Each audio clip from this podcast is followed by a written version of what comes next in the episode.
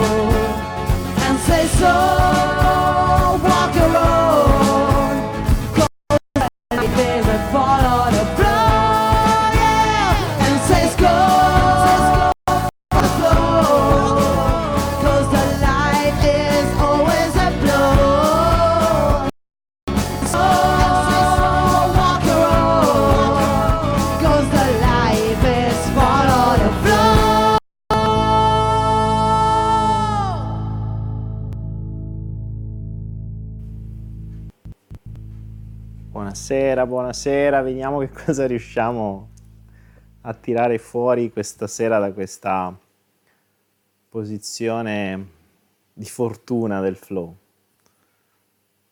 Qui c'è ancora la sigla e sto già parlando sopra la sigla. Vabbè, perché faccio le prove.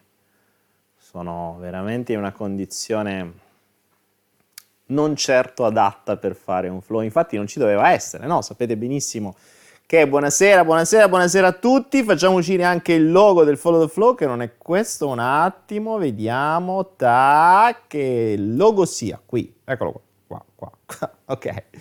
Buonasera, buonasera, buonasera. Dalla, dalla madre patria trasmetto da un luogo non ben specificato eh, dell'Italia, ma l'unica cosa che è certa è che questo luogo è arancione, questo è indubbio, cioè questa è una constatazione di fatto. E eh, trasmetto neanche da una DSL, ma sto trasmettendo da una linea team, quindi Dio ce ne scampi e liberi, facciamo questo stress test, vediamo che cosa ne viene fuori e vediamo se eh, riusciamo a quagliare qualcosa di interessante questa sera. Perché faccio questo flow stasera? In realtà l'altro giorno vi avevo promesso, mentre ero nel nulla che mi attanagliava di Foggia eh, durante un camera car test, cioè ho attaccato il telefono e l'avevo acceso così per dire una serie di minchiate a raffica, però era fondamentalmente un test per vedere se si poteva fare una trasmissione via, via telefono.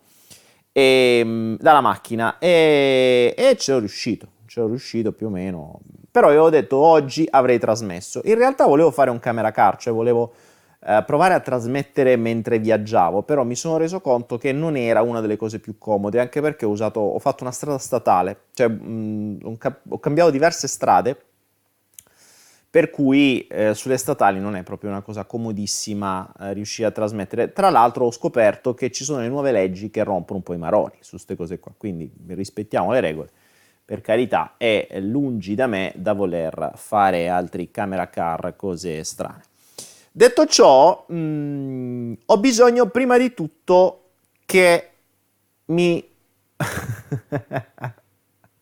Stefan Flo che dice che bel pigiama. No, io sono in Italia, ma sono rimasto nello stile Thai, non vi preoccupate. Non è che perché vengo in Italia cambio stile. Sti cazzi, cioè non esiste. Difficilmente mi vedrete con dei jeans. Potrebbe darsi, perché un paio di jeans ce l'ho pure, ma col caldo che fa, col cavolo. E poi il flow, questo è stile flow, cioè proprio il, lo standard flow, quindi non, non vi preoccupate. Detto ciò, detto ciò, fatemi sapere se eh, uno mi vedete ok, due mi sentite perché sto usando una pulce che non è un animale che si attacca ai cani, ma è un microfono a bavero, questo qui, che mi sono ritrovato per sbaglio, non sapevo neanche di avere. Sono riuscito a testare, a fare un, questo briciolo di test, quindi fatemi sapere se, se, mi sentite, se mi sentite troppo alto, se mi vedete, se buh, quello che sia, ok? perché veramente io non ho un feedback, non mi sento, non mi ascolto, sto andando proprio alla cieca, quindi vedo e vediamo che succede, quindi mi aspetto che voi uh, facciate, mi, mi, dia, mi, diate, mi diate, si può dire mi diate? Boh, vabbè, penso di sì. Uh, mi date qualche feedback. Stasera, tra l'altro, io sono in un posto particolare che è arancione, ma, ma, ma, ma, ma parleremo di cose interessanti perché ce l'avevo un po' qua ma soprattutto mh, mm, ho con me un gran maestro. Ho la fortuna di avere qui a fianco a me, non lo vedete ancora, il mio primo maestro, quello che per me è assegnato la strada, un maestro che ho da veramente quando sono piccino, maestro che mi ha indicato inconsapevolmente prima e consapevolmente dopo la mia direzione. Un maestro che è sempre stato con me, in maniera, eh, diciamo, interiore, no? una sorta di mentore. Sapete quando avete qualcosa da pensare, come, come penserebbe, come agirebbe lui, come penserebbe lui. Ebbene, questo maestro è qui con noi stasera, a differenza di quello che non è un maestro ma è un dio che abbiamo nel, nei flow in Thailandia, qui in Italia sono riuscito ad avere con me in questa location particolare arancione il mio più grande maestro, che tra un po' vi presenterò. So che siete curiosi, forse qualcuno l'ha capito, forse qualcuno non l'ha ancora capito, forse qualcuno lo conosce già. Ma qui con me, che qui sta smaniando per poter dire la sua, c'è uno dei miei più grandi maestri. E poi c'è anche un altro personaggio, e c'è tanta gente oggi, veramente un botto, c'è una community, un altro personaggio molto importante anche, che ha segnato anche lui una parte del mio percorso, ma questo già un po' più da grande, che non ha niente a che fare col mio più grande maestro, però anche lui è importante per molte persone. Detto ciò, mh, mm, io ti ascolto in cuffia e sei perfetto, suono pulito, grande Cristina, allora mi stai confermando che questa clippettina funziona. Bene, sono contento. Sono veramente orgoglione di ciò. Detto ciò, ragazzi, 137 persone qua con me oggi in questo, ehm, in, in, questo, eh, stavo leggendo nel frattempo, come al solito quando leggo le vostre cose mi distraete. Oggi, eh, oggi, oggi, oggi ho chiamato questo flow Think Different, pensa differente. Perché? Perché sono stato un po' di giorni su dei miei, sapete, insomma, un po' di vicissitudini, e, e, sapete, mio padre, insegnante, ex insegnante di scuola, casa mia non è in realtà una casa, ma è una libreria, cioè, cioè praticamente tutte le pareti che sono delle librerie. E ovviamente, quando arrivo alle prime cose che mio padre mi fa, cosa mi può proporre libri? è ovvio, ovvio, no?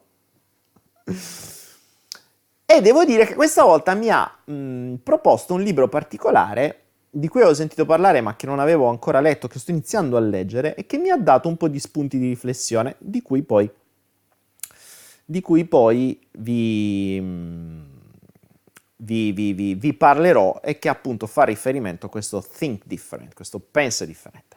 Però, visto che adesso siamo quasi 147 persone, è arrivato il momento di dare spazio e di presentarvi il mio più grande maestro. Colui che ha segnato la mia adolescenza, colui che ha segnato il mio percorso, colui che ha segnato la mia direzione, colui a cui io chiedo mentalmente, ogni qualvolta ho bisogno, dei consigli, delle mentorship, delle scelte. Penso come, come penserebbe lui. Ebbene, amici miei, il mio più grande maestro è qui con noi ed è il nostro bravo Master Yoda. Eccolo qua. Dove sta? Ah, voi non lo vedete, vero? Io so. il mio vero grande maestro è lui. E lui, eh, la, quindi ho, qui non avremo quello, ma avremo Yoda. Yoda sarà sempre con me ed è lui che mi ha insegnato a non esiste provare, esiste fare o non fare, questa, questa frase che mi è entrata in testa sin dall'inizio ed è stata una cosa particolare perché io da quando ero piccino sono sempre stato appassionato a Star Wars, a Guerre Stellari. Non ne sapevo perché, cioè era una passione viscerale, no? Per cui non, non capivo bene, l'ho capito da grande, l'ho capito da grande perché in quei film ci sono dei messaggi che hanno veramente un valore immenso. Uh, come il distaccamento dalle cose, dalla paura, dalle, dalle azioni, dalle, dai risultati, come, come l'attaccamento no, sia il, uh, il, percorso per il lato oscuro.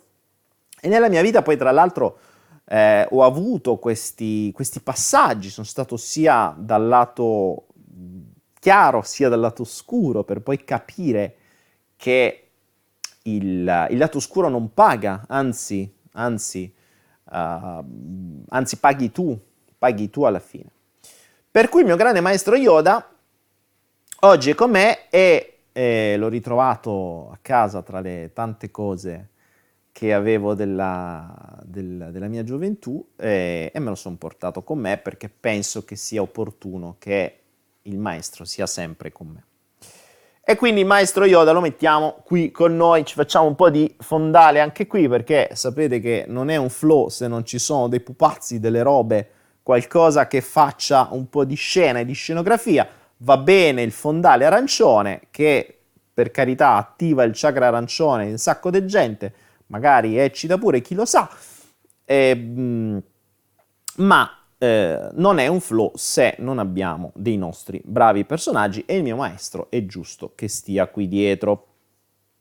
Detto ciò, mh, come dice Anna Maria, sì, guerra, gra- nessuno grande guerra fa, come, come, diceva. L'altro invece personaggio che ho qui con me è un altro grande personaggio che eh, può essere visto come un altro, mh, mm, più che un mentore, è un modello, un modello di pensiero, un modello di vita, un modello di di coraggio, un modello di, di tante cose, soprattutto per i bambini. Soprattutto per i bambini, io l'ho sempre consigliato e qui finalmente ce l'abbiamo in diretta, abbiamo il, con noi il guerriero dragone. Eccolo qua. Oltre a Yoda abbiamo il guerriero dragone. abbiamo il nostro bravo Kung Fu Panda. Anche lui, grandissimo personaggio, come dico sempre, i bambini dovrebbero guardarlo a ruota costantemente Kung Fu Panda 1, 2, 3 fisso finché non gli entra nella testa e quindi anche Kung Fu Panda lo mettiamo vicino a Yoda e abbiamo un briciolo di personaggi anche qui dietro. Ah, ah, ah, abbiamo qui, no, devo metterli qua perché non mi piace che sia... No, dove cazzo lo metto? Qua, vediamo, ci sta qui, boh, via. A posto, vediamo se casca o no, non lo so, va bene. Detto ciò, detto ciò, detto ciò, adesso, adesso con i miei due personaggini vicini ce l'abbiamo, possiamo fare, possiamo fare qualcosa. E ehm, di cosa volevo parlarvi oggi? Come vi dicevo, sono stato giù dai miei e mio padre mi ha, mm, mi ha consigliato di leggere un libro, questo qua pensare come Steve Jobs. Pensare come Steve Jobs, mm, che tra l'altro è un bestseller dopo dello stesso che ha scritto Essere Steve Jobs. Grandissimi, eh, grandissimi, grandissime vendite, tradotto in tutto il mondo, Uh, Steve Jobs è stato l'imprenditore probabilmente più grande di questo millennio. Viene esaltato in questi libri, viene fatto comprendere la sua grande capacità di innovare. Mm, Steve Jobs è uno che ha cambiato il mondo, è inutile da dire, cioè ha letteralmente cambiato il mondo. Tra l'altro con tante vicissitudini perché è stato buttato fuori dalla sua azienda, poi eh, se l'è in qualche modo quasi ricomprata, cioè ci è rientrato dentro, è rientrato dentro quando la Apple stava praticamente sull'orlo del fallimento e in pochissimo tempo l'ha fatta rinascere fino a farla diventare in pochi anni la più grande azienda al mondo. Eh, è una persona che si è, si è innovata quando è andato fuori da Apple, ha creato Next, Next un, poi, da cui poi ha, si è mossa nell'innovazione, si è agganciata a Lucas, alla Lucasfilm, eh, ha creato la Pixar, che conosciamo tutti la Pixar, no? La Pixar che è, è stata la prima azienda che ha creato il primo film di animazione 3D, Toy Story, probabilmente ce lo ricorderemo. Uh, Pixar che poi ha creato poi altri capolavori, di animazione che poi è stata acquistata dalla Walt Disney, tanto che è diventato poi uno del... ha fatto parte del board della Walt Disney. Fino a che poi è rientrato in Apple e ha fatto rinascere Apple, fatto rinascere Apple trasformandola in un'azienda che era sull'oro del fallimento oltre un miliardo di debiti, con, ehm, creando poi le, le, grandi innovazioni, quali sono state l'iPod, poi l'iPod ci ha messo una scheda telefonica, l'ha fatta diventare l'iPhone, e poi tutta una serie di innovazioni. Se non ci fosse stato il genio di Steve Jobs, probabilmente staremmo ancora con i 3210 della Nokia, cioè quei telefoni normali, non avremmo gli smartphone. Ricordiamoci che Jobs è colui che ha inventato lo smartphone. Ora, non posso dire che ha cambiato, cioè non so se il mondo l'ha migliorato, e attenzione, perché mh, il concetto su cui voglio farvi arrivare è essere Steve Jobs pensare come Steve Jobs. Qui ci sono tanti, mh, mm, tanti spunti uh, se vuoi diventare un grande imprenditore, se vuoi raggiungere il successo, se vuoi, uh, se vuoi, se vuoi pensare come lui, no? ci sono i vari principi, fai ciò che amate, fate ciò che amate, lasciate un segno nell'universo, mettete in moto il cervello, vendete sogni non prodotti, dite mille no create esperienze follemente eccezionali, padroneggiate il messaggio. Grandissime cose, mm, cioè Jobs è veramente un grande. Viene visto come un modello da tantissimi imprenditori, da tantissimi ragazzi, da tantissime persone. Ma io volevo portarvi una riflessione. Steve Jobs, quando è rientrato in Apple, iniziò la sua nuova campagna pubblicitaria. La sua nuova campagna pubblicitaria nasce da uno spot che trovate, se cercate su YouTube Think Different, Steve Jobs la trovate. Uno spot in cui c'erano tutti i grandi innovatori, uh, Nelson Mandela, se non ricordo male, Gandhi, eh, Einstein, tutti i folli, tutti quelli che erano stati presi per folli e che poi in qualche modo hanno cambiato il mondo. Ed era una sorta di spot che autocelebrativo perché lui si inseriva tra questi, no? Non stava nella pubblicità, ma era ovvio che era fatto per lui. Cioè, think different vuol dire pensa in modo differente. Pensa in modo differente è una frase di Jobs, è quella di il vero mh, imprenditore è colui che, cresce, che riesce a fare sempre innovazione. E lui ha fatto innovazione. Un'altra delle delle frasi e dei concetti di Jobs che eh, sono entrati nella storia è la sua frase less is more, ovvero meno e più. Non ci dimentichiamo che ha inventato il, l'iPhone che aveva un solo tasto, mortacci sua, che io lo odio, vabbè, ma a parte questo. Less is more, quindi meno e più, è riuscito a diminuire eh, lo spazio dei computer, ha creato il, uh, il Mac Air, che è una roba sottilissima, lo metti dentro una busta, sono tutte cose fighissime. Less is more, meno e più. Il bello è che in tutti questi libri, tutti questi libri, e in tutta la storia, in tutto quello che leggete in giro, Steve Jobs è un mito. Per carità, vero. Ha cambiato il mondo? Non lo so se in meglio, perché detto tra noi, uh, Mac o Apple prima era una marca di computer di estrema nicchia, cioè era il, il top per l'audio e per il video, era per i professionisti di un certo tipo. Dopo, quando è ritornato, per fare cassa probabilmente, ha dovuto innovare in modo tale da uh, ha dovuto innovare in modo tale da mm, ho perso è caduto Kung Fu Panda ha dovuto innovare forse per fare cassa perché non ci dimentichiamo che l'imprenditore sì è vero che ha uh, una mission ma è anche vero che l'imprenditore ha un obiettivo quello di fatturare cioè, ci sono gli investitori che non gliene frega niente del tuo messaggio gli interessa il fatturato. Infatti Jobs è rientrato come CEO di Apple e ha fatto fatturato. L'ha fatto con la sua innovazione, col suo genio, con la sua capacità di innovare. Tra l'altro anche a volte in maniera, mh, insomma, i, i, dipendenti di Jobs non è che lo ricordano tanto bene, era un po' un pezzo di merda mh, raccontato da molte di queste persone. Think Different è diventato un mito per tanta gente Peccato che, peccato che dimenticano la fine.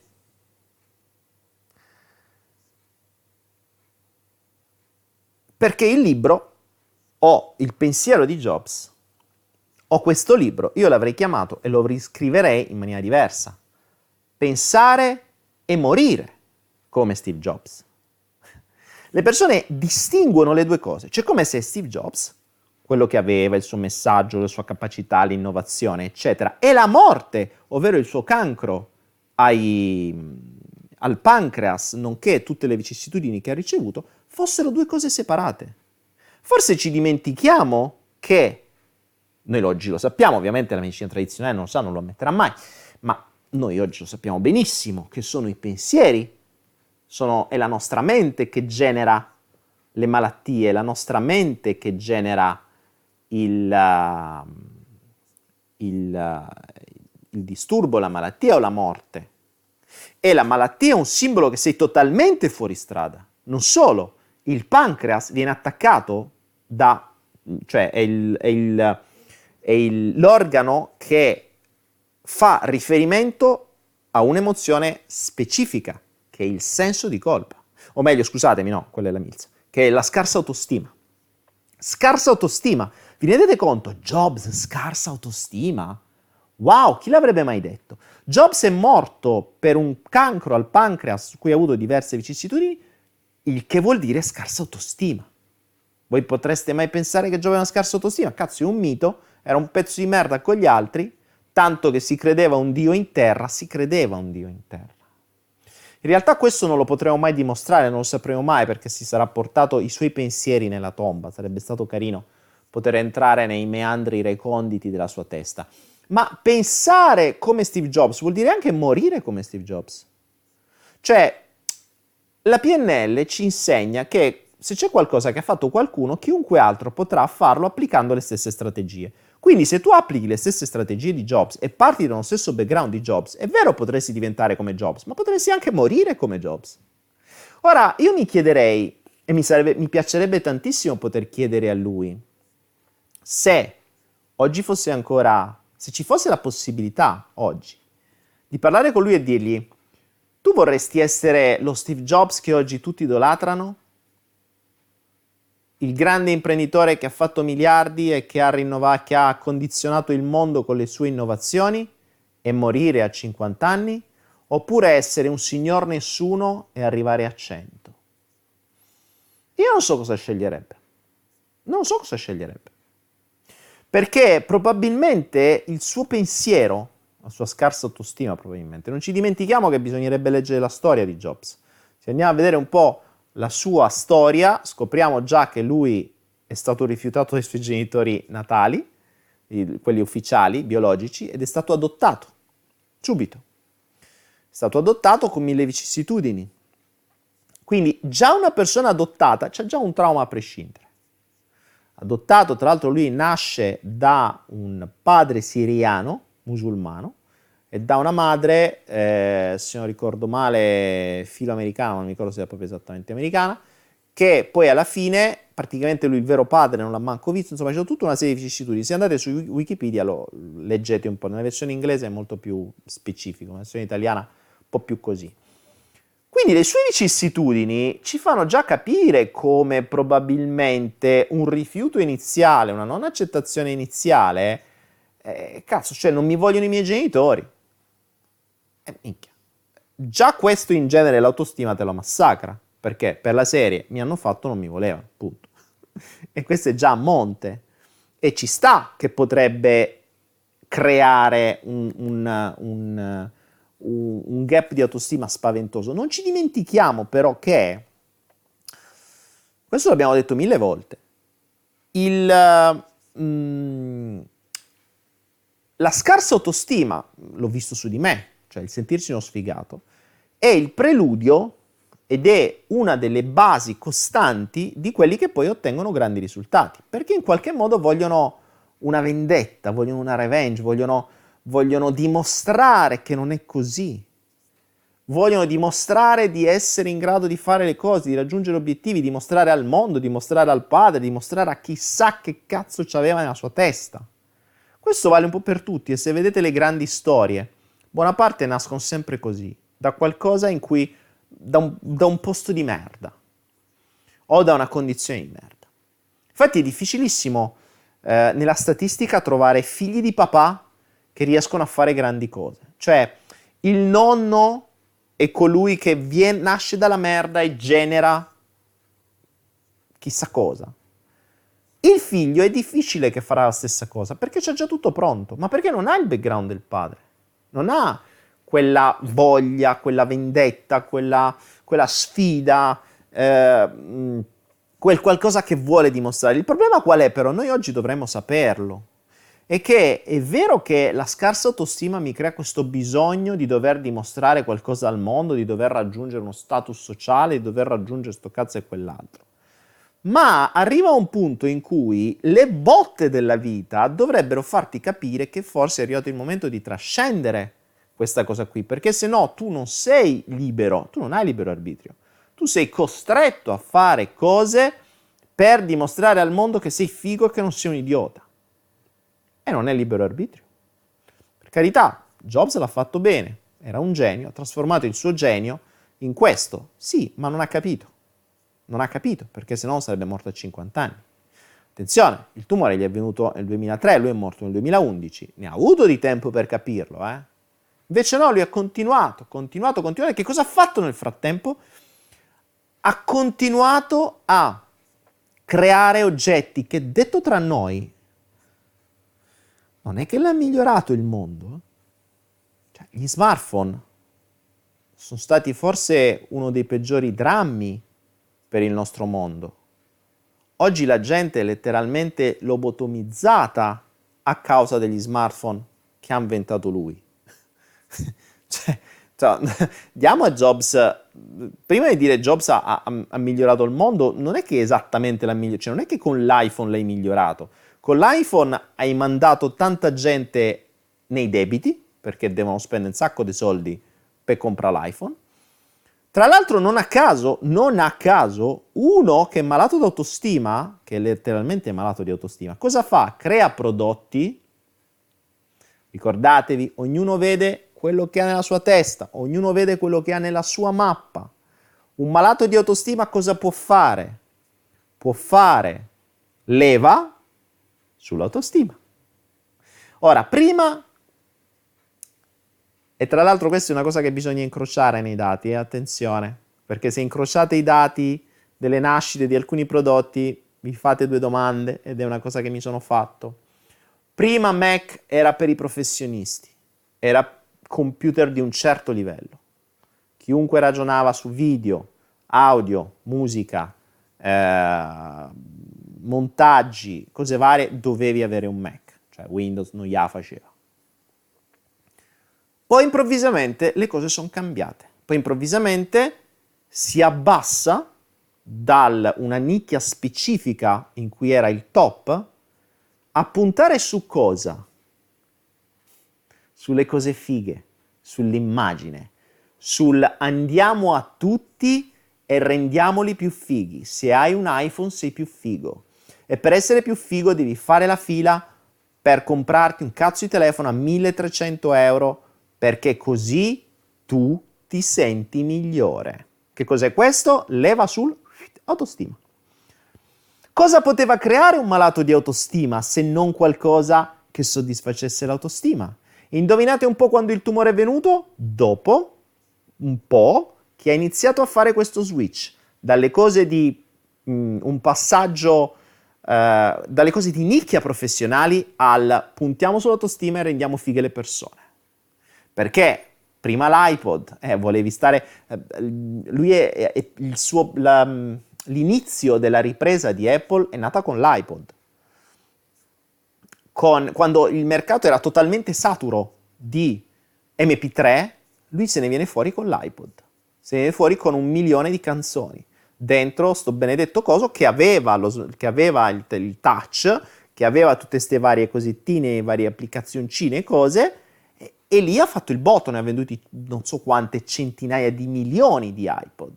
Dopodiché da lì è innovato, ci ha messo una scheda e è diventato l'iPhone, poi ha creato l'iMac, che è stato il primo computer tutto in uno, anche quello figo, colorato, quindi era andato tutto verso l'immagine, era tutto verso immagine, non più verso specificità. Cioè non è che un iPhone è migliore di un altro, prima Mac era migliore, oggi Mac è una roba come tante altre, costa solo di più ed è più figo. Prima era un prodotto specifico di altissimo livello di nicchia, oggi è un prodotto da status symbol. Quando, Mac è, quando Apple è cambiata da, da professionale a status symbol, lì si è ammalato. Chissà come mai. Chissà come mai. Ovviamente questo non ve lo dirà nessuno, sono logiche, sono mie ipotesi ovviamente, però se incrociate un po' i dati avete il tempo di capire che da quello switch è iniziata la sua malattia e dopo la malattia, la malattia arriva nel 2003, lui è morto nel 2011, ha avuto tutto il tempo per cambiare strada. Ha cambiato strada? No, l'hanno seccato. Chiaro, preciso, pulito. Ora, less is more, meno e più, forse dovrebbe essere inteso anche con lui. Meno vita, meno perché lui alla fine è morto, ha vissuto 50 anni. Meno e più. Siamo sicuri che voleva intendere questo con meno e più? Perché sì, riduci, riduci, riduci, ha ridotto lo spazio nei computer, ha ridotto i tasti sui telefoni, ha ridotto gli anni della sua vita. Dai e dai, come in piccolo così in grande. E, ehm, per cui capite che non so se proprio è innovato. Non so se proprio innovato. La cosa interessante è che dopo questo ragionamento sul think different eh, and die different, quindi pensa differente e mori differente, io mi chiedo, e qui andiamo su quello che poi rende questi libri degli, dei bestseller. Mi piacerebbe scriverlo un bel libro, pensare e morire come Steve Jobs, che non c'ho, un cazzo voglia di scrivere. Cioè, potrei fare veramente dei bestseller della Madonna, ma non c'ho proprio niente, non c'ho per niente voglia di scrivere. Preferisco andare così in diretta a ragionarci. Il panda si è dissociato. La cosa su cui volevo farvi ragionare è un'altra. È perché questi libri diventano bestseller. Su cosa fanno leva? Jobs ha innovato, come dice questo titolo, lui non segue il mercato, lo inventa. Che è vero. Lo inventa però facendo leva su cosa? Non, hai, non avevi la missione di cambiare il mondo in meglio, tu avevi la missione di fare cassa, sfruttando una leva che il sistema ha inserito benissimo nella testa, l'insicurezza e la sfigataggine della gente. Questo per me non è cambiare il mondo in meglio. Capite bene che l'iPhone o l'iMac non ha cambiato il mondo in meglio, per niente l'ha cambiato i primi Apple, quelli con cui potevi fare musica, quelli con cui potevi fare video.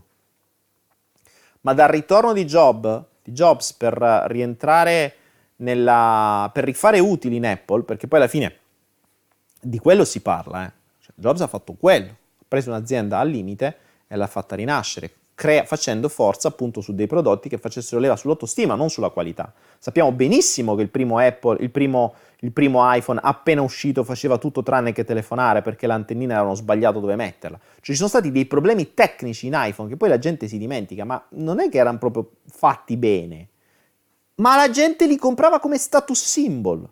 Ora, mi fate capire perché? E questa è la domanda che vi faccio. Perché oggi lo status symbol, cioè il mio status sociale, è più importante di qualunque cosa? Perché la gente mette lo status sociale come punto di riferimento per qualunque fottutissima cosa? Cioè lo status sociale viene prima delle malattie, viene prima della salute, viene prima della, della serenità, viene prima della famiglia, viene prima di tutto. cioè, comprendete come la società ha fatto entrare questo concetto nella mente delle persone in maniera così profonda che la gente è disposta a morire per lo status sociale. Cosa cazzo è lo status sociale? Lo status sociale non è altro che l'immagine che tu hai nei confronti della società. Cioè, cosa, che, che cosa sono nella società? Qual è il mio ruolo nella società? Ora, vi rendete conto che il mio ruolo nella società diventa più importante del mio stesso benessere? Io ho conosciuto persone, ma questo perché? Perché la gente ormai, i, i, i condizionamenti che si hanno nella testa ci hanno insegnato ad, in, ad, identificarci nel nostro status sociale. Ne abbiamo parlato più volte, no? Tu chiedi a una persona chi sei, e dice sono un avvocato. No, l'avvocato è il tuo status sociale. E sono un postino, il tuo status sociale. Sono l'imprenditore tal dei tali, è uno status sociale. Cioè è un'etichetta che ti ha dato la società. Non ti ho detto cosa fai, ti ho detto chi sei, che è ben diverso. La gente non lo sa.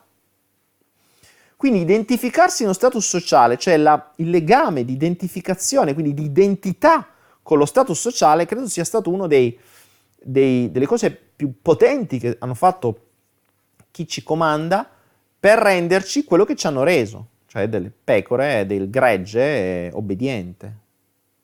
Tra l'altro, ho visto l'ultimo, uh, l'ultimo video, l'ultimo, l'ultima canzone col videoclip di, di, Rovazzi, che inizialmente io credevo veramente fosse un coglione quando ha fatto Andiamo a comandare, ma in realtà devo ricredermi perché Rovazzi è un genio. Rovazzi è un genio, non so come sia arrivato là, perché ho i miei dubbi che sia nato per caso, perché un personaggio messo in determinata maniera, mh, con, delle, con dei testi e con delle robe dentro che hanno un senso. L'ultimo, uh, l'ultimo, l'ultima canzone di Rovazzi fa pensare, fa pensare e, ed, ed, è bello vedere come in quella, quella canzone lui faccia vedere un po' lo status del mondo moderno, cerca di mandare un messaggio che in realtà non arriverà. Perché quella stessa canzone che ha un messaggio dentro in realtà servirà per lobotomizzare le persone che la balleranno in discoteca esattamente facendo quello che lui dice qualche, che cerca in qualche modo di svegliare in quella canzone. Quindi è un paradosso totale quella canzone, bellissima. Ne ho fatto un po' di pubblicità a Rovazzi. Mi piacerebbe sapere il background, mi piacerebbe sapere come nasce, perché non credo sia nato così per sbaglio. Dietro, secondo me, c'è qualche autore. Cioè, mh, è difficile che in quel mo- nel mondo dell'intrattenimento le persone, de- dei geni così nascano per sbaglio. Comunque sì, a parte questo, cosa stavo parlando? Ah, lo status sociale. Lo status sociale eh, uguale identità. Cioè ho visto persone che erano talmente tanto legate al loro status sociale che hanno, fatto, hanno mandato a monte mh, vendite delle loro aziende da centinaia di milioni di euro perché se no poi loro chi erano? Chi erano? Pensate questo, eh, ci sono tantissime persone eh, che rifiuterebbero Allora, ve la metto in un'altra maniera. Ragionate su questo. Allora, il denaro, che è il motivatore universale insieme al sesso molto spesso, il denaro è, o meglio, il denaro si può fare in diverse maniere. Okay? A noi ci insegnano che devi lavorare per guadagnare, eccetera. Però non ci dimentichiamo che denaro e status sociale sono spesso legati. Perché lo status sociale, che faccio nella società? Nella società lavori, che vuoi fa? Non è che puoi fare qualcos'altro, anzi siamo in una società in cui se dici che non lavori, eh, la gente ci resta male. Non solo lavori, ma devi anche avere un parolone dietro quel lavoro, cioè devi avere un lavoro figo. Cioè, non è poi fare lo spazzino, fai l'operatore ecologico, capito? Quindi perché lo status sociale? Quindi lo status sociale è legato al denaro, tanto che, ed è uno dei motivi per cui c'è tantissima gente che rifiuta l'idea, il concetto, il concept di poter fare denaro senza avere uno status sociale, cioè nell'ombra. Ora il denaro si può fare tranquillamente dietro a un computer, senza che te conosce nessuno, cioè, senza che ti conosce nessuno. C'è gente che ha fatto i miliardi facendo delle affiliazioni con, uh, con cose dove tu non, proprio dietro non apparirai mai, eppure questa è una fatica. Perché se sei legato allo status sociale, fare soldi senza avere uno status sociale, cioè tu non puoi dire cosa faccio? È il nulla facente, però ho i miliardi. È diverso, la gente ti vede male. Cioè la gente ti vede meglio se tu sei l'imprenditore tal dei tali o il figo, il gran figlio, il, il direttore dirigente, sto cazzo di quell'altro, piuttosto che uno che non fa un cazzo, però c'ha i soldi, perché vieni giudicato male. Eh, chissà come li hai fatti, sei figlio di papà, avrai rubato, Invece se li hai fatti facendo l'avvocato, facendo lo schiavo da avvocato, facendo lo schiavo da dirigente, facendo lo schiavo da dipendente, facendo lo schiavo da venditore, facendo lo schiavo di qualunque altra cosa, sei, sei, sei rispettato. Cioè se sei uno schiavo sei rispettato. Viviamo in una società in cui se sei uno schiavo sei rispettato. Una figata sta cosa. Questo è geniale, eh? vi ricordo, io studio il sistema, per me questa cosa qua è, è una delle più grandi genialate. È una delle più grandi genialate. Cioè tu per farti accettare devi avere uno status sociale. Per uno status sociale devi fare lo schiavo. Poi puoi fare uno schiavo eh, vestito in maniera diversa, però sempre lo schiavo sei, fondamentalmente ragione per gli altri. Esatto, dice Davide Raneo, a che cosa serve essere ricco se non lo fai vedere? Tra l'altro, c'è da dire un'altra roba, i veri ricchi, i veri ricchi, sono quelli che non lo fanno vedere. Il vero ricco va in giro quasi come uno straccione, non ne frega niente poi dipende ovviamente dallo status sociale, da quello che fai. Ma ho conosciuto veramente persone stramiliardarie che andavano in giro come straccioni. E, eh, e da un certo punto di vista forse è meglio. Mm, io farei così, sinceramente. Io farei così. Perché, non hai, perché sei slegato dallo status sociale.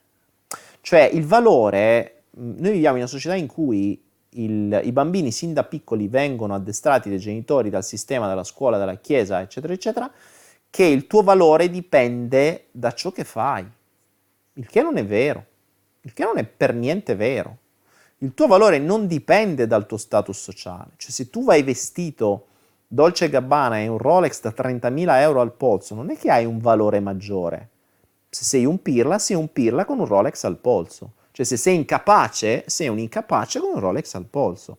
Non è che il Rolex al polso ti, ti insegna a parlare italiano, ti insegna a, a comunicare, ti insegna a essere migliore in qualcosa. Non ti insegna un cazzo.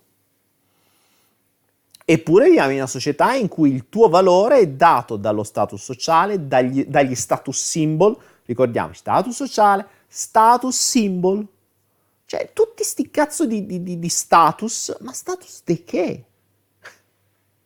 Ed è uno dei, dei, dei condizionamenti più grossi, se ci pensate. Ed è assurdo, tutto si basa su questo. Il successo, il succe- questo benedetto successo. Perché la gente deve inseguire il successo? Questi qua sono dei modelli. Il, il, mondo è fatto, infatti il sistema cosa fa? Continua a darci modelli, continua a darci modelli irraggiungibili, perché Steve Jobs è Steve Jobs, è irraggiungibile, ma semplicemente perché dovresti avere il suo stesso background per poter diventare Steve Jobs. Non solo, ma dovresti anche vivere al tempo di Steve Jobs per diventare Steve Jobs. Perché lui nel 72 si diplomava e viveva in un ambiente, tra l'altro stava nella Silicon Valley, guarda caso è stato, è stato anche eh, è stato anche adottato a Mountain View, cioè dove, insomma, stavano, dove, dove, nasce Google e tutti gli altri, perché se Steve Jobs fosse nato a, a T, volevo vedere se diventasse Steve Jobs. Quindi c'è tutto un background dietro, però i, i ragazzi sono condizionati, questo vende libri e la gente cerca di emularlo, co- dimenticandosi che il background, il contesto è diverso, l'anno è diverso, il contesto sociale, la tecnologia è tutto diverso. Oggi lui, nato in un'altra città, in un altro tempo, in altre condizioni, probabilmente sarebbe uno schiavo qualunque di qualunque altra azienda. Ma la società ti dà modelli. La società crea modelli, crea modelli raggiungibili.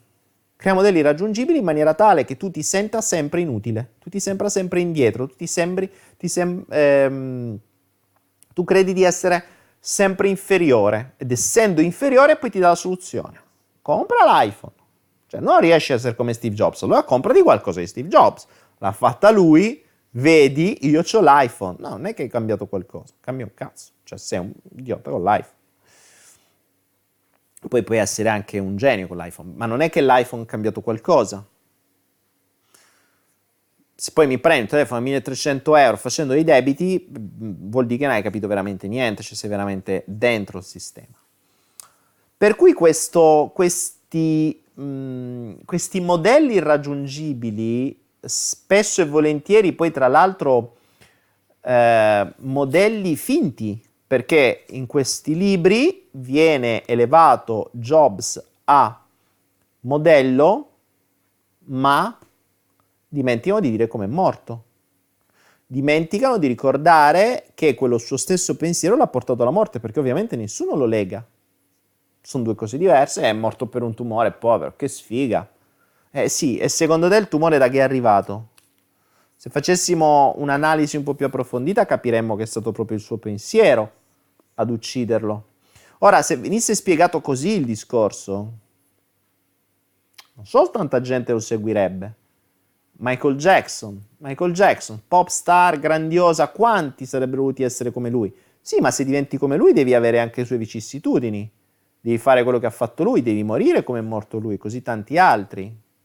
Attenzione a idolatrare le persone, perché quando si mette un mentore da una parte, non bisogna vedere soltanto il, un pezzo di quel, non bisogna decontestualizzare, bisogna sempre prendere il pacchetto completo e non prendere soltanto quello che ci interessa per confermare ciò che abbiamo in testa.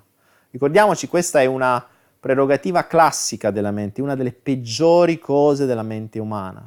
La mente umana ha delle credenze, ha un passato, ha una mappa e cosa fa? Cercherà di estrapolare i dettagli che gli servono da quello che accade nel mondo circostante di una persona per confermare la propria mappa.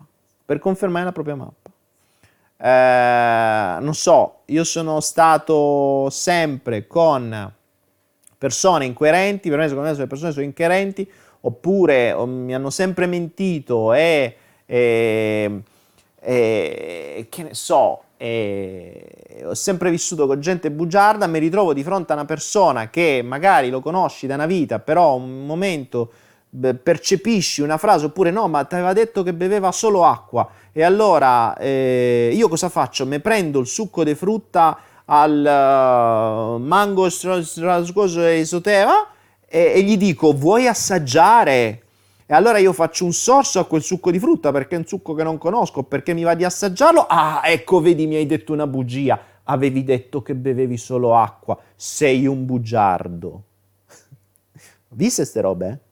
Cioè, se tu vuoi cercare quello, se tu vuoi confermarti quello che hai in testa, lo trovi, addirittura lo crei per confermartelo. Decontestualizzi tutto e ti confermi quello che vuoi. Così fanno le persone, decontestualizzano quello che gli serve dalla persona. Steve Jobs è un mito, ha fatto questo, ha, fatto, ha creato Pixar, ha creato Toy Story, ha creato quello, ha creato un grande. Sì, ma è morto, cazzo. Cioè, sono state queste stesse cose che l'hanno ucciso. Allora io ti chiedo, vuoi diventare come Steve Jobs, creare quello che ha creato e morire a 50 anni? Chiediamocelo. Vuoi diventare come, che ne so, l'attore famoso di sto cavolo, che sta ubriaco quando non sta sul set, che ha tutte le sue vicissitudini, eccetera, eccetera, che magari te muore o, o rimane senza lira tra un po'? Chi lo sa? Bisogna sempre prendere tutta la storia, sempre. E attenzione, riflettiamo su questo concetto dello status, come lo status sociale, lo status symbol sia molto più importante di tutto il resto. Cioè io per acquistare uno status symbol ci metto magari un mese di lavoro. Quindi il mio mese di lavoro per acquistare un telefonino. È una follia. Cioè è stupido. Ora, se il valore di una persona venisse calcolato in azioni, quella sarebbe un'azione veramente stupida. Invece nel nostro mondo, a quanto pare, il valore di una persona viene calcolato dallo status symbol, dallo status sociale, da come va vestito. Una delle prime cose che mi è stata detta appena sono entrato in chat è detto, oh bello il pigiama. Capite bene che quella persona non ha visto nient'altro, non ha visto quello che sto facendo, non ha visto che malgrado stia qui sto dedicando tempo a voi, non ha visto che mi sono accrocchiato in qualche maniera e ovviamente non avete idea di quello che c'è qui perché è tutto, è tutto eh, inventato, se vi girassi la telecamera vi farei vedere come riesco ad, ad avere questo schifo di qualità ma comunque meglio di tante altre cose, luci, cose varie, insomma tutta una serie di robe. Non ha visto questo, la prima cosa che ha visto è stato bello il pigiama. Capite qual è la sua il suo focus? Il suo focus è sull'immagine. Ora posso immaginare questa persona, Stefan Flo, che sta lì all'inizio, eh, sia molto legato all'immagine delle altre persone. Non mi meraviglierei se andasse vestito di marca o se fosse sempre bello pulito, preciso, eh, lindo e pinto, e come si desse molta più impressione alla sua immagine esteriore che magari a quella interiore. La gente si preoccupa molto di più di mostrarsi fuori e, e di non mostrarsi dentro perché il fuori è quello che dà lo status. Capite? Quindi... Mm,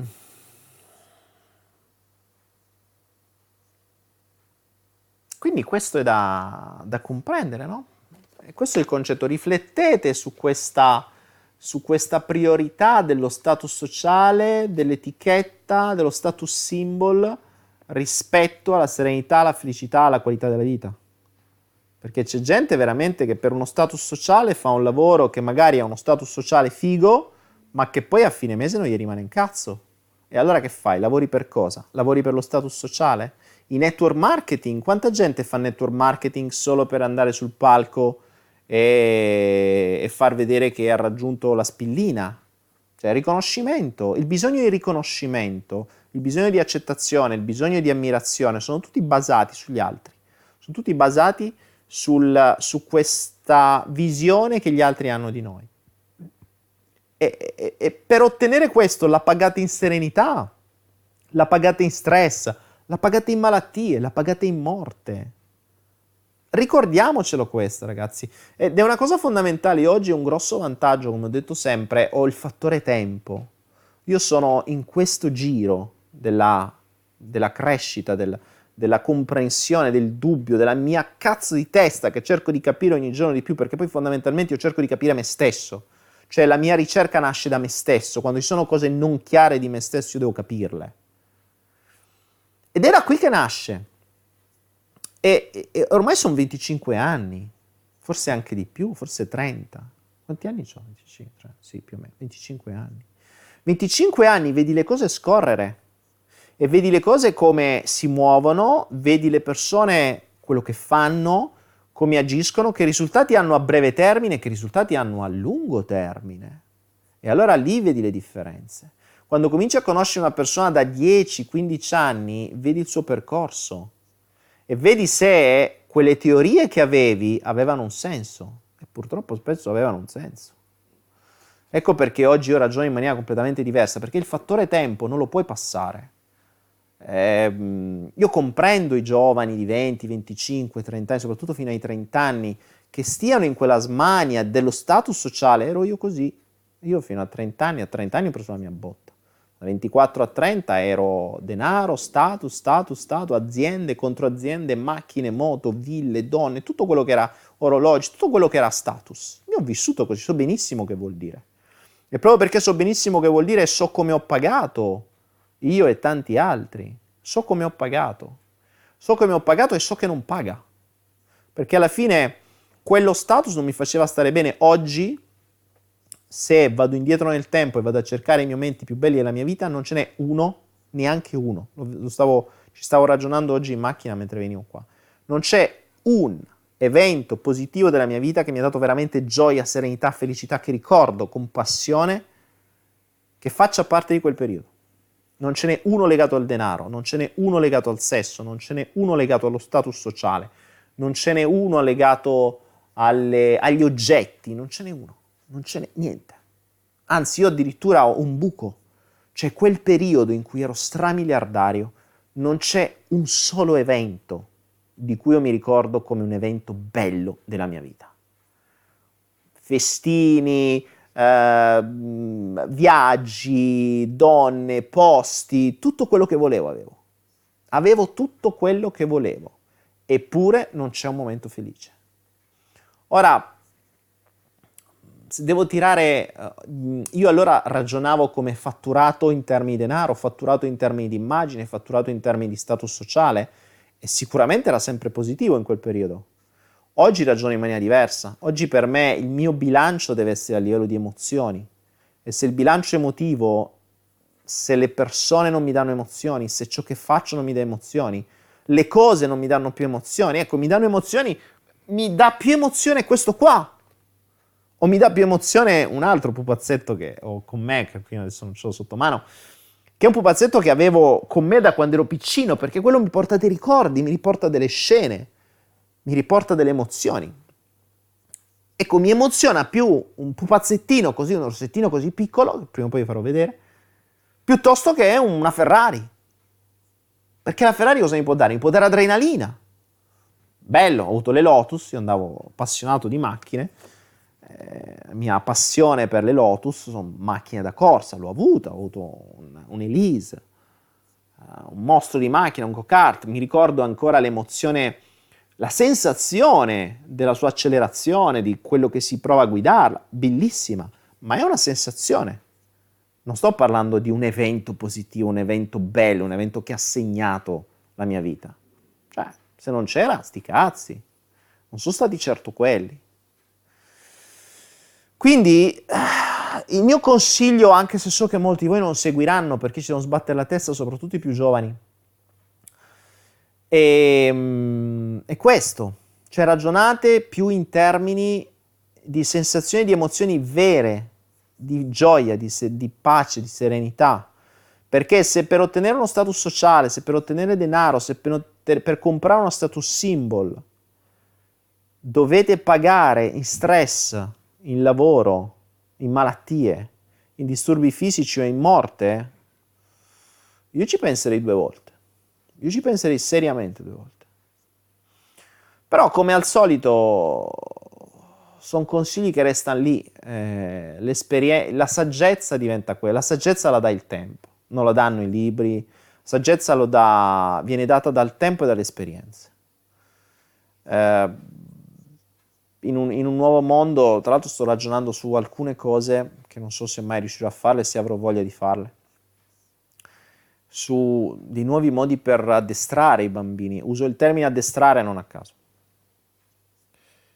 Che è successo? Non si vede ma si sente. Oh oh, che è successo? Aspettate ragazzi, mi rendo conto che mi sono reso conto adesso che la telecamera è morta. Non so perché non mi vedete. Vediamo un po'.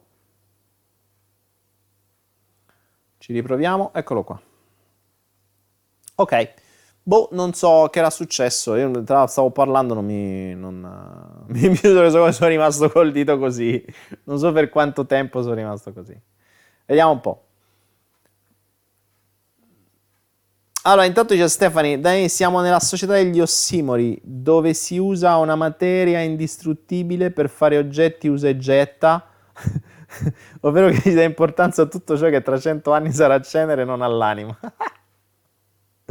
Bellissimo, è vero. Bella Stefani, questa è bella. Non so perché si era bloccata la telecamera, vabbè. Mm. Mirko Bordin, grande Mirko. Grande Mirko, grande Mirko. Peccato Mirko che non ti vedo nei miei passaggi, mi farebbe piacere di reincontrarti Mirko. Per cui... Mm, Per cui niente, era questo, era questo il consiglio. E dicevo, il, uh, il consiglio che spesso e volentieri i giovani non seguiranno perché sono talmente tanto infilati in questa roba qui e non hanno la saggezza, cioè non hanno le batoste. Io infatti spero e consiglio sempre ai giovani che seguissero quello che il sistema gli ha infilato nella testa, convinti che sono scelte loro.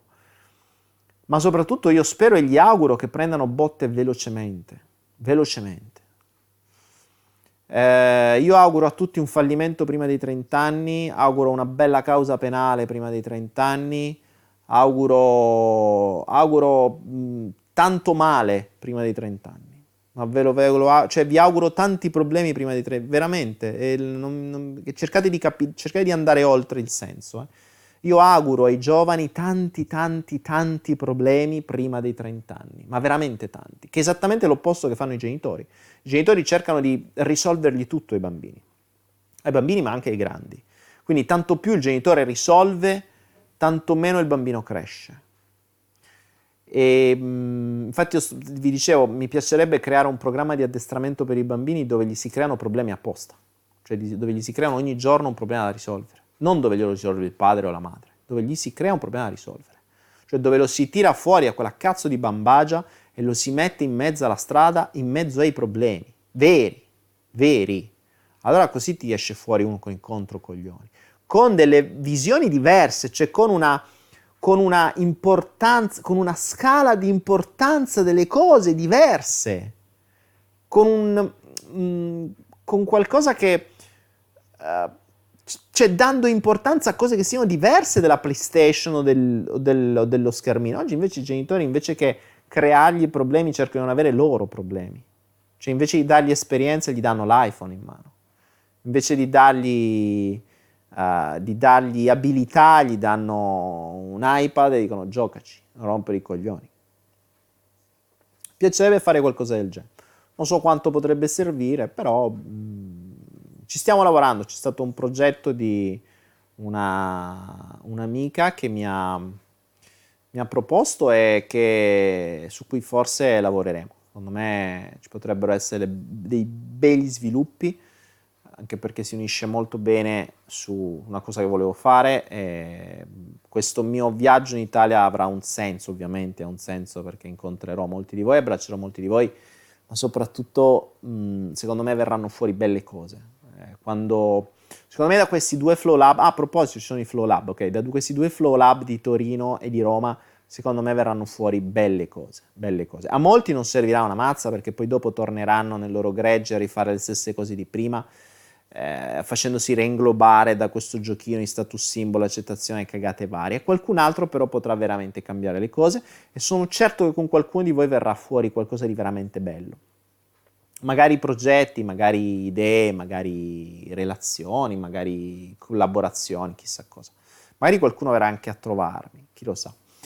Eh, tra l'altro ve lo ricordo ragazzi, ah proprio io non vi ho detto niente, non ho fatto i miei spot pubblicitari. Allora vi ricordo due o tre cose velocemente, intanto ne approfitto al volo. Eh, tra qualche giorno, l'8 agosto, ci sarà il Flow di Roma. Tutti quelli che si sono iscritti hanno ricevuto una mail, dico, in realtà ne hanno ricevute due alcuni io da alcuni di voi non ho ancora avuto la ricevuta, quindi non so se l'avete ricevuto. Vi ho mandato due mail. Se nel caso in cui ci fosse qualcuno che non ha ricevuto la mail, uno andasse a vedere nello spam o nelle altre cartelle se l'ha ricevuta e se è stata messa nello spam. Due, mi scrivessi immediatamente con una mail che funziona, il che vuol dire non mi scrivete da Hotmail, non mi scrivete da Alice, non mi scrivete da Libero, scrivetemi da una mail che funziona tipo Gmail e chiedete a info-danielepenna.com, mi scrivete la vostra mail con cui avete fatto la donazione e lo verifico e vi mando dove ci vedremo, quando, dove e perché.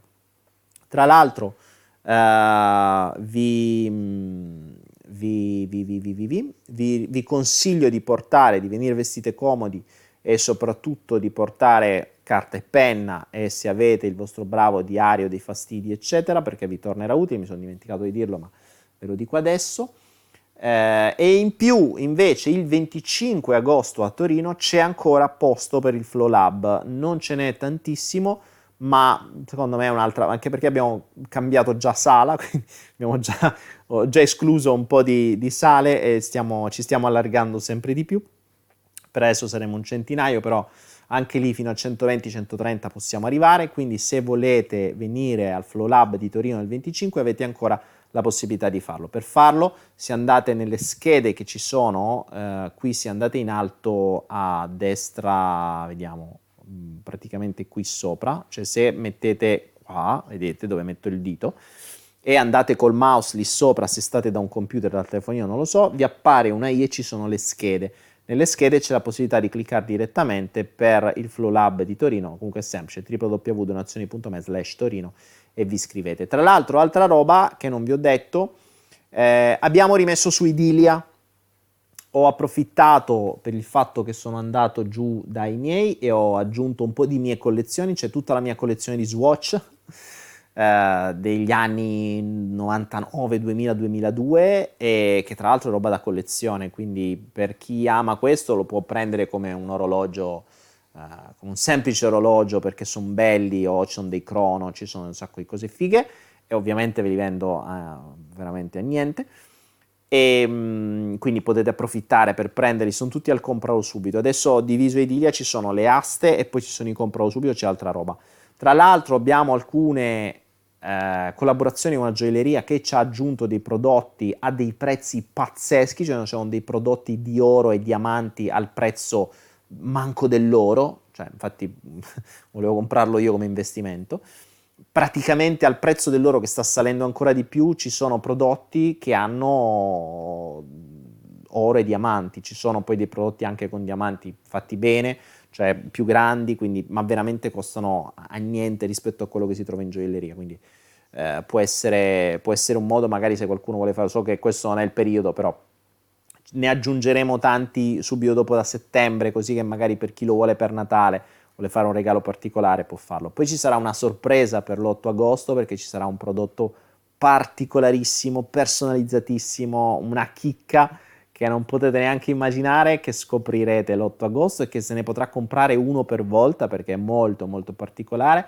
e ve lo anticipo, non ve lo dico, ma vi, questo, vi faccio questo teaser e via. Quindi tenete sott'occhio Idilia perché sta crescendo, è un progettino nato durante il Passion e sta diventando sempre più grande, ci ho messo mano in questi giorni e, e vada così. Ehm, Stefani, non bisogna avere gli status symbol, sì infatti io me li levo, eh, gli status symbol, io prima ero un, uh, un, patito di queste cose, appunto per questo dico me li sto levando. Lo, lo, per, ho detto, proprio perché ho detto tanto molti giovani i consigli non li prenderanno e torneranno a lavorare sugli status symbol, infatti adesso andate, voi che tornate sugli status symbol andate a prendere un bello swatch. sì, sì, ci sono. Ma in realtà per chi usa gli orologi alla fine un Swatch è un orologio e ce ne sono alcuni veramente belli, quindi considerando che costano meno e non vengono usati, costa un cazzo di Swatch poi alla fine. Quindi ce li avevo, non so cosa farmene perché ormai appunto io mi sono liberato tutta questa roba, prima era collezione, prima era investimento, prima li vendevo, adesso non ci faccio più niente, sono lì a morire e per il discorso che dicevo del rispetto degli oggetti, un oggetto che è stato creato e che ha la nostra stessa energia, lasciato in uno scatolone sotto al letto per anni, non ha senso. Cioè non è rispetto per quell'oggetto, quell'oggetto deve ritornare a vivere. Ed è, eh, ed è un, una cosa che sto cercando di fare. Per me è una gran rottura di balle mettere quella roba, però è un rispetto verso gli oggetti. E torniamo al solito discorso, noi siamo fatti della stessa energia, per cui se io rinchiudo nello scatolone qualcosa che non mi serve più non va bene, deve essere rinnovata non è... Uh, se, se, ho un modo per farlo, lo trasformo in denaro, con quel denaro posso fare altro, posso permettermi di continuare a fare queste cose, di dare informazioni gratuite. Come al solito, io per fare tutto questo gratis, da qualche parte devo in qualche modo monetizzare. Quindi o eh, comincio a fare le cose a pagamento o in qualche modo ho degli introiti di altre parti e soprattutto in più se ho del materiale come ne ho veramente tanto dai, dai, miei, purtroppo ci vorrebbero anni per poter mettere in vendita tutto quello che ho, però ho iniziato dalle cose, quello che ho potuto in questi giorni, ho dovuto fare mille altre cose e, e ho fatto anche questo. Quindi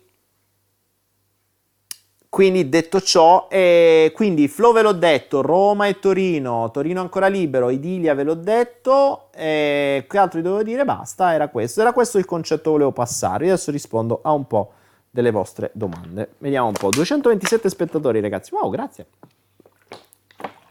Insomma, pure di domenica, pure di domenica a quest'ora, eh, invece di stare a farvi gli spritz Ah, a proposito, ragazzi, vi do, vi do una chicca. Vi do una chicca, visto che... Ehm, intanto vediamo, dice Simona Gemma, dice io ho 23 anni, il problema è che chi è intorno a noi vuole che seguiamo il sistema, se no sei escluso o pazzo. Ci vediamo a Torino. Simona Gemma, esattamente, è vero, bravissima, è esattamente quello che accade. Il sistema è fatto così. Quindi o stai nel sistema e rispetti il sistema, eh, oppure non devi, non devi, dare conto agli altri. Io sinceramente, cioè, oggi posso tranquillamente permettere di andare in giro così in Italia perché me ne sbatto altamente di quello che è il sistema. Eh, sono stato giù dai miei con mia madre che è il sistema fatto persona, cioè io sono nato, sono cresciuto nel sistema. Ecco, una delle prime cose che ha fatto mia madre, io stavo con delle ciabatte che tra l'altro sono le ciabatte più grandi del mio piede, perché sto comodo, che non mi piace che mi si attaccano, quindi magari io porto 44, stavo una 45. La prima cosa che ha notato, cioè ci credete ragazzi, non vedo mia madre da un po' di mesi, la prima cosa che ha notato, ci siamo salutati, la prima frase che ha detto è eh, che sono queste ciabatte sono grandi che vai col, col, col piede che non si può vedere, cambiati, metti le scarpe. È stata la prima cosa che ha visto, cioè è stata la prima cosa che ha visto. Quindi capite bene dove è, dove è puntata l'attenzione. Ma pensate me l'abbia detto solo una volta? No, tutti i giorni. Tutti i santi giorni. Mi con le ciabatte, eh, metti le scarpe, eh, metti questo, eh, ti, ti, porto io le altre, eh, eh, che schifo, la gente ti vede così. Cioè, che perché io poi uscivo, magari andavo a prendermi un caffè, andavo in ciabatte, che mi frega. Cioè, ciabatte da mare, vado in giro sempre con quelle, qual è il problema? Siamo in agosto, fa un caldo porco, vedete mi devo mettere scarpe e calze per andare al bar concepibile. Cosa pensa la gente? Sti gran cazzi! Cioè, sti gran cazzi andavo in giro così. Cosa pensa la gente? Qual è il problema? Pensasse il cazzo che vuole. Cioè, io penso a me stesso, se loro vogliono pensare a me, ti posso soltanto ringraziare che hai tempo da pensare a me. Io non ho tempo di pensare a te. Eh. Però mi rendo conto che nel momento in, nel momento in cui... Mm, nel momento in cui vivi nel sistema e soprattutto vivi in una famiglia a cui devi dare conto, diventa un casino. Ecco perché vi dico, cercate di diventare prima possibile indipendenti, perché così vi liberate. Questa è stata una delle mie grandi fortune. Sono cresciuto così. Sono cresciuto così, ho cercato di crearmi, ho detto, i miei primi business, io essendo da solo, da piccolo, non potendo ammettere a me stesso che uno sfigato non riuscivo ad avere relazioni sociali, mi sono buttato nella vendita Capito? Nella vendita è vero che è stata una soddisfazione di un bisogno e una copertura di un bisogno, quindi una copertura di quello che mi devo risolvere. È anche vero che però mi ha permesso, da un altro punto di vista, a 13-14 anni di essere già indipendente, di poter comprare la mia prima moto con i soldi miei e di non dover dar conto a nessuno. Così quando ho voluto me ne sono andato. Eh. E non è facile, perché oggi come oggi le persone non pensano a diventare indipendenti. Oggi i ragazzini di 8 anni, 9 anni, 10 anni pensano a giocare con le PlayStation. Io pensavo a come fare business. Cioè, a, a, alle scuole medie non so già quanti business avevo a scuola. eh, facevo di tutto. Dai, quando, quando arrivò il Commodore 64, che non mi ricordo se ero ai superiori o alle medie, eh, una delle prime cose che facevo era vendere le varie cassette. A suo tempo, sì, oggi rispetto le regole e tutto, ma a suo tempo col cavo vendevo cassette pirata, poi i CD pirata, i CD, i, le, le, le, come si chiama, i floppy disk pirata, poi facemmo una, alle, credo in uno dei primi, dei primi anni dei superiori feci una una società con due ragazzi, altri due ragazzi come me, quindi vi parlo società, superiori, stiamo parlando di cos'è, 13 anni, 14 anni, 12 anni, quando è che si fa ai superiori? 6, 7, 8, 9, 10, 11, 12, 13, 14, sì, 13, 14 anni, io poi sono andato a scuola a 5 anni, quindi. E a 13-14 anni avevo già una società con altre tre persone con cui eh, scaricavamo e producevamo film porno, cioè vendavamo film porno, cioè, le prime parabole le prime parabole eh, quelle dove si potevano, si potevano prendere le, tes- le, schede per i satellitari, per i film porno, c'era un amico che aveva la parabola, un altro amico che aveva la, la scheda, avevamo, avevamo, messo, avevamo, messo, assieme dei soldi, avevamo comprato tutto, quante, quanti milioni di euro, di, di, di lire allora, e io avevo i registratori. Quindi che succedeva che uno ogni giorno mi portava i due film e io la notte facevo le copie e alzavo, il giorno dopo avevo 4-5 cassette da rivendere a scuola o sui giornali o sulle riviste, eccetera. Questo lo faceva a 13 anni. Cioè, e dice vendi i film porno, soddisfaceva un bisogno, tanto se non li vendevo li vendeva qualcun altro. Poi i miei non si sono mai chiesti come mai io di notte avessi quattro registratori in cascata che funzionavano costantemente. Cioè, mia madre dice, cosa fai? No, niente, faccio delle copie di delle cose che mi servono a scuola. Cioè, pensate, in camera mia di notte, 13 anni, 12 anni, quanti ne avevo, c'erano quattro videoregistratori, uno sull'altro, quindi un master e tre che registravano. 13 anni.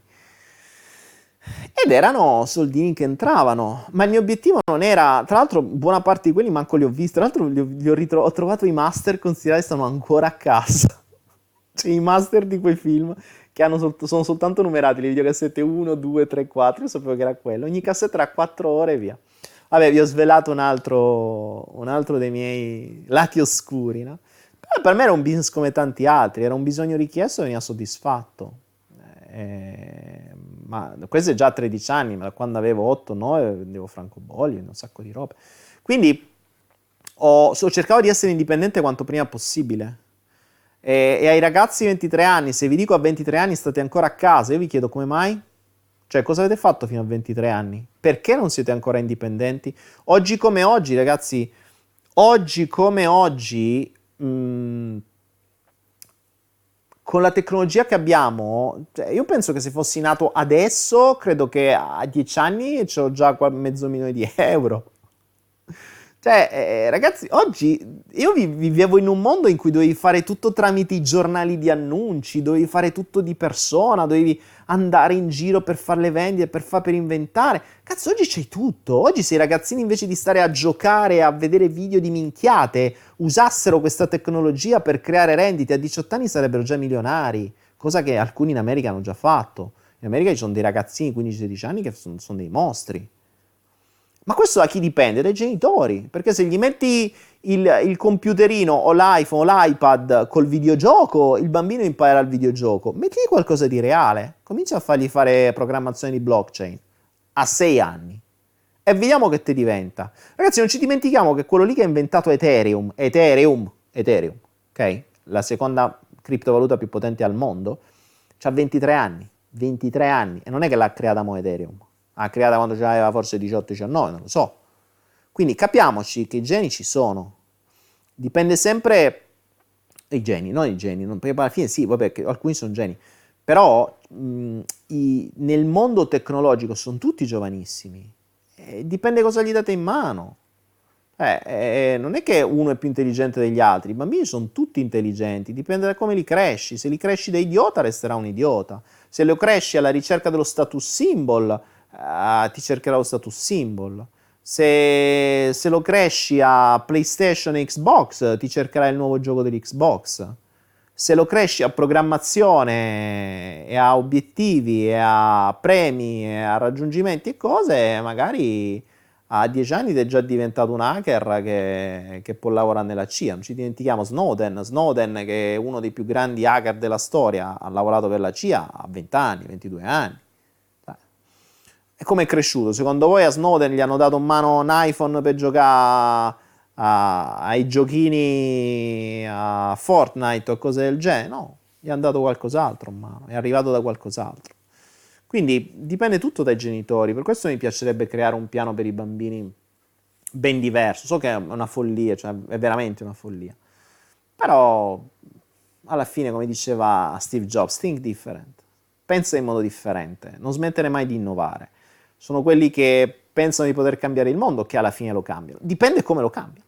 Come lo cambiano. Nel, nel, nel, suo caso, secondo me, secondo il mio modesto parere che dissente da tutto quello che dice il resto del mondo, Steve Jobs l'ha peggiorato il mondo e infatti è stato punito per questo, è morto a 50 anni. Cioè, è come dire il karma l'ha levato dai coglioni, perché se, se uno come quello lì continuava a innovare così e a creare strumenti di manipolazione di massa e di lobotomizzazione di massa, perché l'iPhone è letteralmente un nuovo modo di lobotomizzare, come lo smartphone. Cioè, prima, ai tempi della psichiatria di un certo tipo, se avete visto il mio video sulla psichiatria, eh, non il mio, il, il, video che ho pubblicato sul mio canale sulla psichiatria, prima si infilava un, un coso de metallo, un ferro de metallo nel naso e si cominciava a scartavetrare un po' il cervello dentro, così da, da lobotomizzare, quindi proprio da, da, da distruggere i lobi frontali, così che la gente non ragionava più. E adesso non c'è più bisogno, basta che gli metti un telefonino in mano, la gente è lobotomizzata.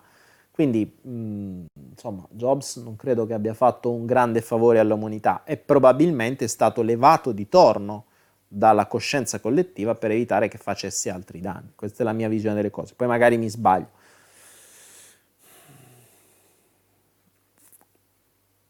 Andrew dice guarda che per creare i giochini ci vuole genio, non siamo più ai tempi. Certo Andrew, per crearli sì, ma per giocarci no. Cioè, uno crea il giochino, ma milioni ci giocano. E dovrebbe essere l'opposto, dovrebbero essere milioni. Gio- Capisci? E per creare il giochino sì che ci vuole genio. Creare un gioco ha bisogno di milioni di euro. Tra l'altro, non a caso, tutte le grandi aziende, e adesso Apple, indovinate un po' su cosa si è buttata? Sui giochini. Perché capisce che i videogiochi sono un business della Madonna. Sono un business spaventoso che la gente sottovaluta, ma in cui tutte le grandi aziende ci sono già dentro. Google c'è già dentro, Microsoft c'è già dentro, Apple ci sta entrando adesso e ci investirà probabilmente un paio di miliarducci di euro, un paio di miliardi di dollari, un paio di miliardi di dollari, cioè 2 billion. Capite? 2 billion che è tanto, è tanto, ma perché sa che l'intrattenimento e il giochino appunto fa parte della lobotomizzazione. Comprendete questo, no? Hai creato un sistema per lobotomizzare la gente, cosa crei? Giochini?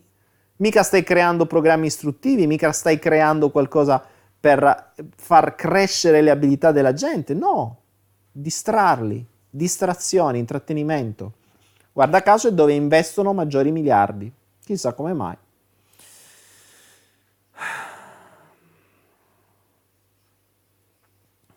Daniele, dobbiamo vedere la nostra vita con urgenza per crescere. Che intendi, Morpheus? Che stai a dire?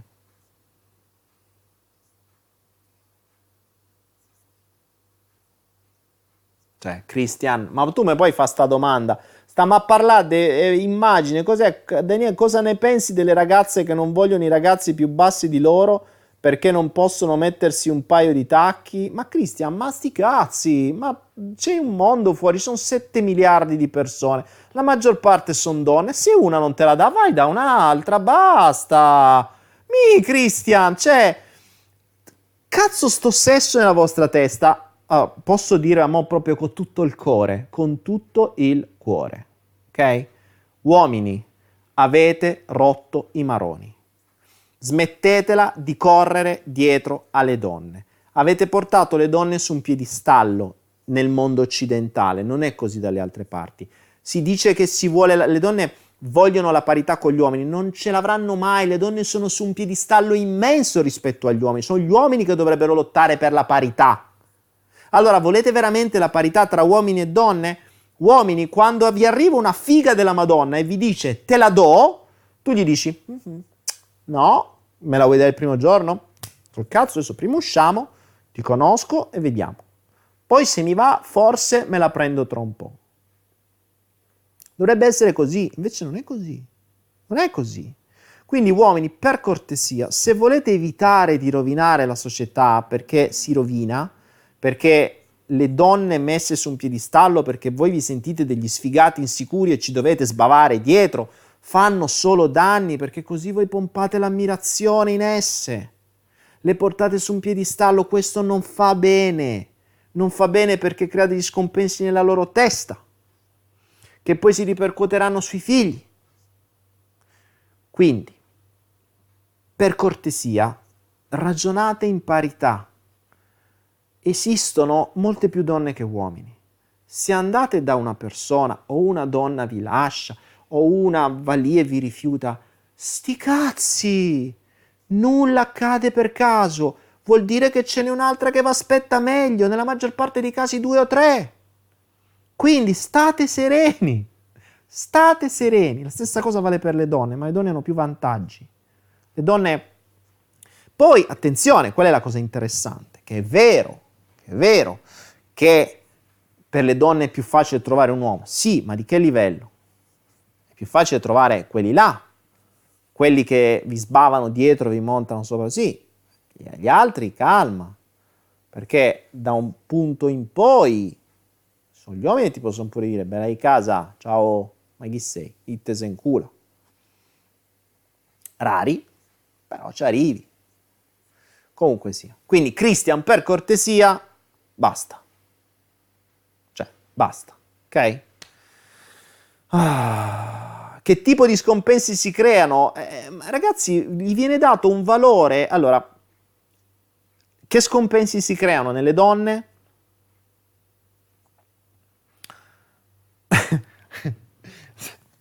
che scompensi si creano nelle donne che vengono messe su un piedistallo dagli uomini? Uno, viene dato valore al loro corpo e non alla loro testa.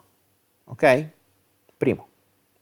Tantissime donne, allora se buon, mo, moltissime donne impiegano più del loro tempo sull'immagine esteriore piuttosto che sull'immagine interiore, chiedetevi perché. Perché agli uomini interessa la parte esteriore piuttosto che quella interiore. Quindi, se è figa, ma è un dito al culo nella testa, non gliene frega niente perché tanto il coso lì che hanno in mezzo alle gambe gli uomini gli funziona uguale, pure se quello è un dito al culo, la premiate eh, io una cosa che ho sempre detto, ho sempre, non, non perché prima ero anch'io così. Oggi come oggi, a me è veramente difficile, oggi è difficile che io abbia qualche relazione, ma soprattutto ehm, non dipende più dal fisico. Cioè, dopo, tante, dopo tanti anni, no, bene o male una donna è una donna, cioè, il fisico quello è. La vera grossa differenza è la testa, è il comportamento, è il pensiero, e il modus di ragionamento, è la testa. Ed è la testa, nel mio caso, mi rendo conto nella maggior parte dei casi non è così, ed è la testa che attira, è la testa che eccita. Quindi una, una testa di un certo tipo può rendere una persona carina una figa della Madonna e può rendere una figa della Madonna un inguardabile. E mi è capitato, mi capita. Tanto che se una persona mi scade di testa, non funziona più niente, cioè divento impotente verso quella persona, ma neanche a calci lo alzi, perché non è il corpo che eccita, quando ne hai visti tanti sono tutti uguali, cioè non ci dimentichiamo che non può essere, ecco questa è un'altra cosa che io consiglio a tutti, sia uomini che donne, fate tante esperienze, tante esperienze cioè, mh, mm, inizialmente è un po' come quando dico, vedete tante mentalità. Vedete tante mentalità vuol dire viaggiare, vuol dire avere, vedere culture diverse, vuol dire vedere modus operandi diversi, vuol dire tradizioni diverse, ma vuol dire anche teste diverse. Se ragionate su una mappa con relazioni con due o tre persone, avete una visione ristrettissima del mondo. Iniziate ad avere relazioni con 50, 100, 200, 300, 1000. E allora poi cominciate a ragionare in maniera leggermente diversa. Certo, cioè non è così facile, vabbè, però insomma, cercate di averne di più. Esattamente come avere, bisognerebbe avere, mh, bisognerebbe avere, questo vale per uomini e per donne, eh, attenzione, perché è così che comprendete le altre teste, così che avete più, eh, avete più storico.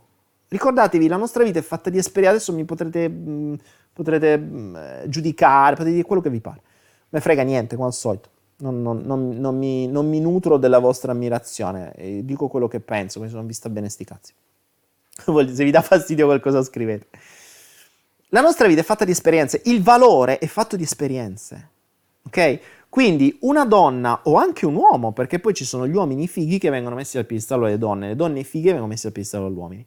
Se sbavate dietro a una persona per la sua immagine esteriore, voi state premiando l'immagine esteriore, che vuol dire che quella persona penserà che quanto più è figa o figo, tanto più vale.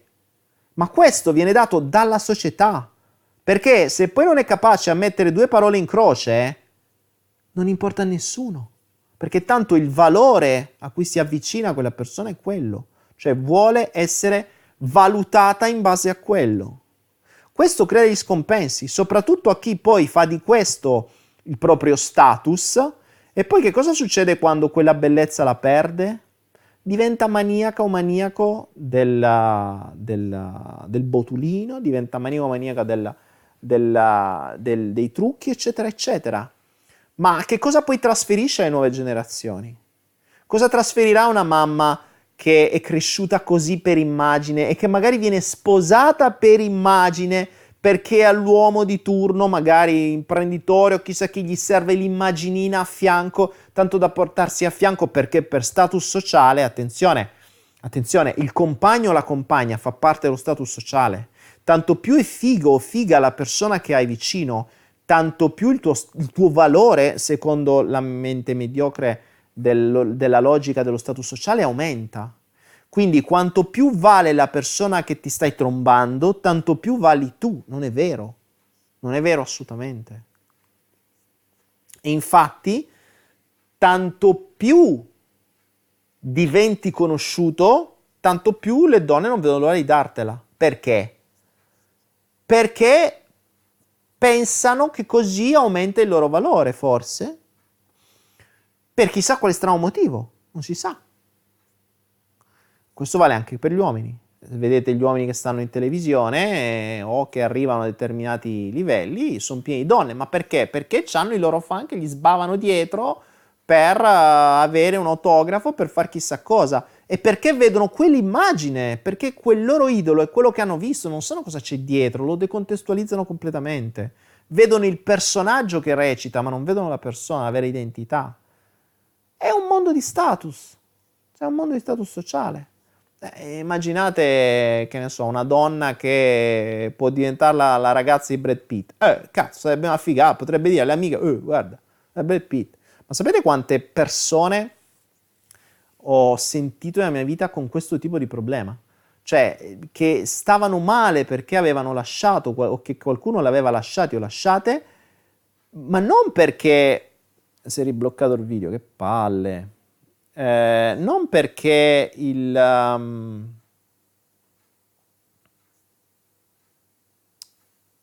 Ops. Ah bene, è sparita la brio, fantastica. È sparita la webcam, ottimo. Vabbè ragazzi, siamo proprio... Mi sa che... Mi sa che c'è grossa crisi. C'è grossa crisi ragazzi, c'è grossa crisi. Vediamo se riesco a far riapparire la Logitech, eccola qua. Boh, vabbè. Ah, non lo so, c'è grossa crisi, che vedevo dire? C'è, c'è grossa crisi. Ehm...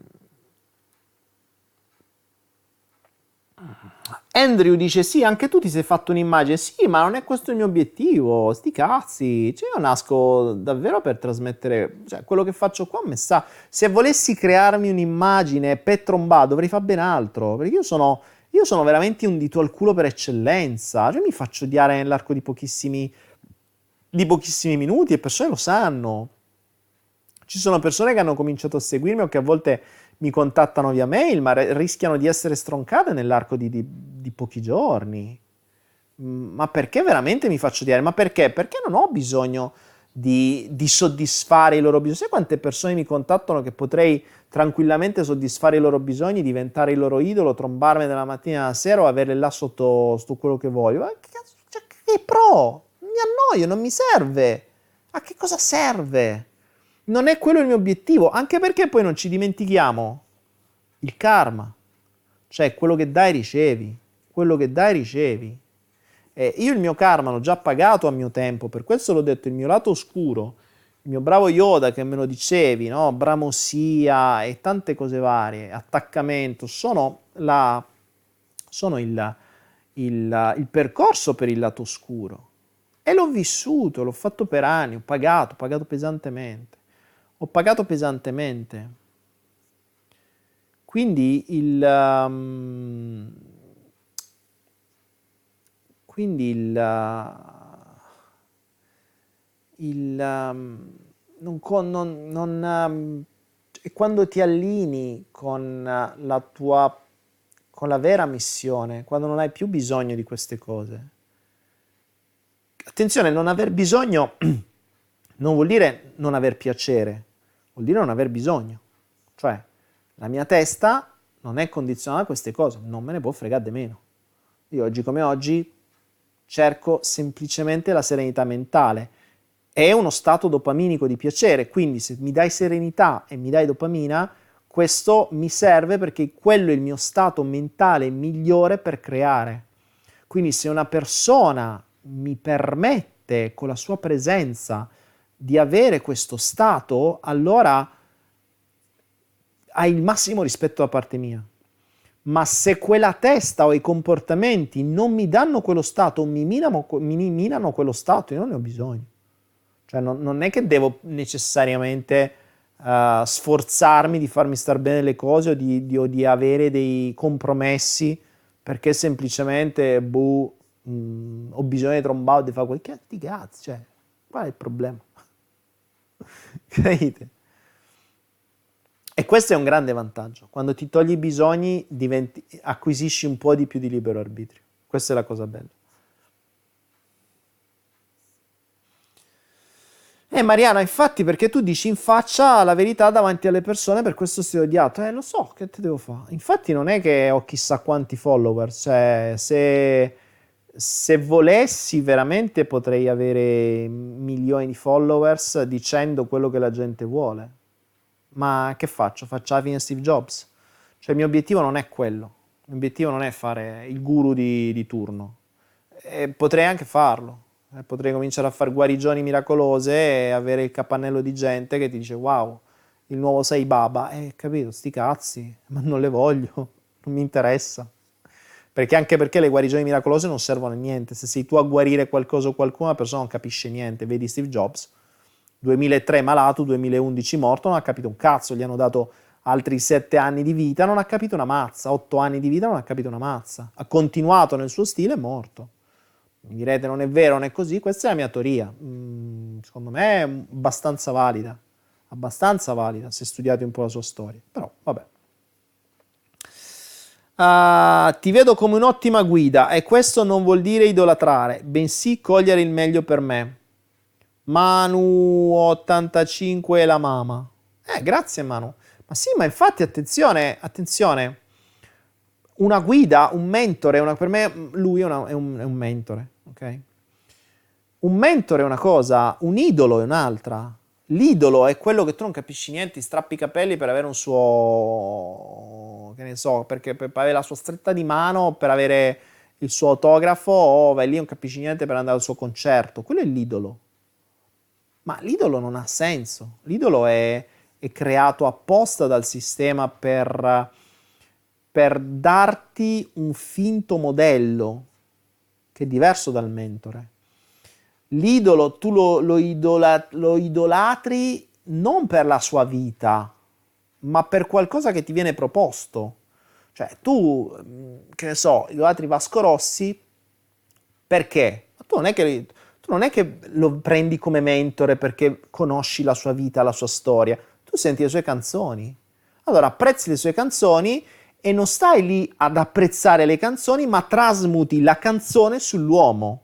Sono due cose diverse. È un poeta, va bene, ok. Allora, cioè, io amo le canzoni da Scrooge, alcune, alcune sono veramente belle. Ma non è che vorrei diventare come lui, cioè non scambierei mai la mia vita con lui mi ascolto le sue canzoni, prendo il buono, alcune sono belle, alcune hanno un significato, alcune sembrano parole buttate lì a cazzo mentre sei sotto botte di cocaina, ma non è che sto lì a dire un Dio, un grande, ok, quello che è, prendo quello che viene, basta.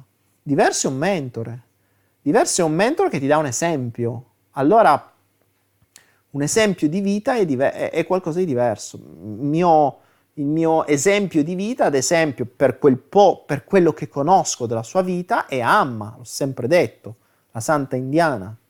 Non è certo Anthony Robbins o sto mondo e quell'altro. E, e mi piacerebbe avvicinarmi a qualcosa non nel senso di santità, cioè non mi interessa diventare un santo, ma mi interessa il suo modello, il modello che ha creato, il modello che ha creato in India, quello che fa per la gente, quello che è riuscito a fare. Molto difficile da replicare in Italia, cioè da replicare in Occidente. Mm, sono stato più volte nel suo ashram e vedere come, come era organizzato, la gestione, tutto. La piramidalità, che io ho sempre visto come una cosa negativa perché secondo me doveva essere tutto circolare, in realtà ho scoperto che anche un mondo piram- una modalità piramidale è utile per il bene. Mi ha cambiato mh, molto il, il, la mia visione della vita. Stare lì da lei qualche giorno, eh, l'ho visto due volte, l'ho abbracciato due volte, eh, sono stato lì nel suo ashram un paio di volte, siamo stati qualche giorno e vedere come funziona è stato molto importante per me perché quello è un modello, è un modello che funziona e mi piacerebbe in qualche modo non replicarlo ma fare qualcosa di simile. Non so se mai ci riuscirò anche perché con la testa che abbiamo in Occidente è molto difficile, però non è escludibile. Uh, Robin, Robin Williams è suicidato e abbiamo tanti ragazzi, abbiamo tanti. Va bene ragazzi, va bene. Ragazzuoli, 261. Oh, pure stasera abbiamo fatto tanto. Io direi che andiamo verso la chiusura, ascolto un po' di vostre domande anche perché non so la mia... sto usando la linea telefonica e non so se mi sarò bruciato tutti i giga che avevo. Ancora chiaro? Ma che... No, impossibile sono le 10. Quindi, cari miei, fatemi... San Daniele è vero, è già un prosciutto. Facci esempi, Dani, di che cosa? Uh, Mariano Solomon, cosa pensi di Sei Baba? Mm. Eh, usava tanto la credulità popolare Sei Baba, eh, però non, um, non, non, ho mai approfondito. Non ho mai approfondito. So che usava dei trucchi, questo è poco ma sicuro. Poi però non so se la gente veramente guariva, quindi non posso giudicare sulle storie né sugli scritti, non ho dei, eh, non ho dei riferimenti su cui parlare. So che usava dei trucchi anche abbastanza insomma, classici che usano tanti guaritori, per cui questo è poco ma sicuro. Quindi già il fatto che usi dei trucchi già mi fa un po' strano. Okay?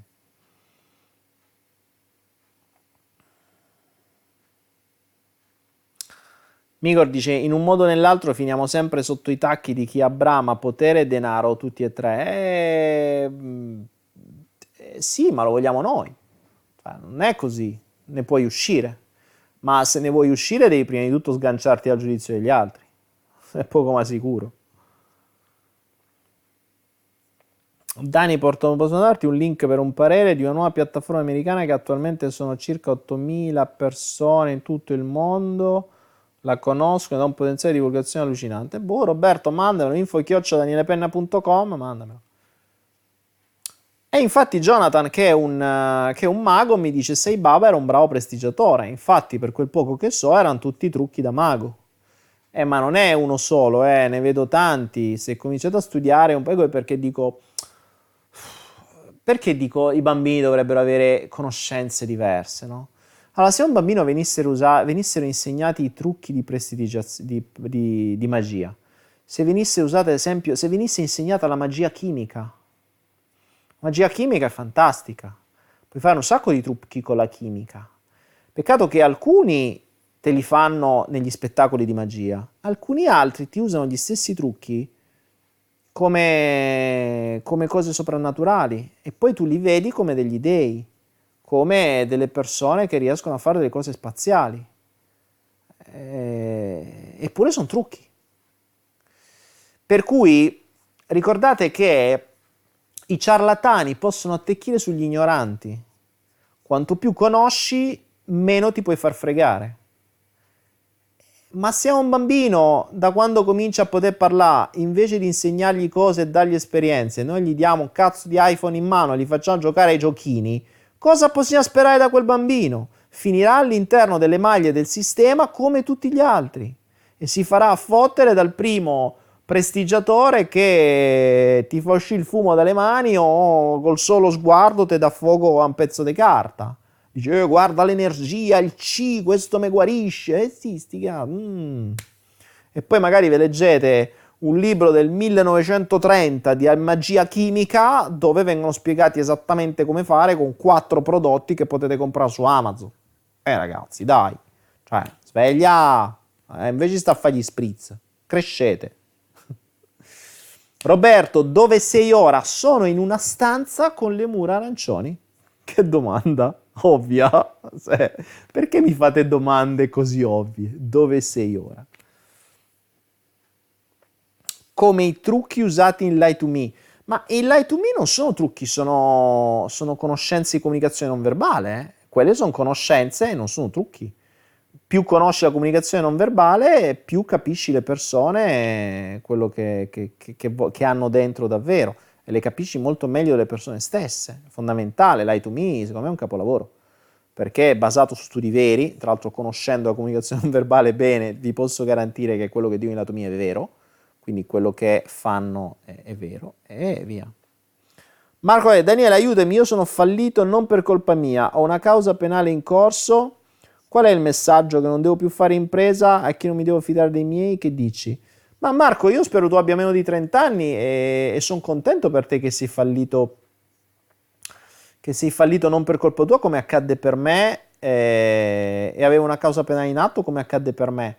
Mi ha segnato tanto, non per colpa tua, in realtà è per colpa tua perché qualche scelta l'hai fatta tu. Eh, nel momento in cui hai messo qualche firma non credo che ti hanno puntato una pistola contro e ti hanno detto firma. Cioè avrai fatto una scelta, ti, si sar- ti, ti, si, eh, ti sarai fidato di qualcosa che ti avranno detto. Quindi mm, è sempre colpa tua, è sempre responsabilità tua.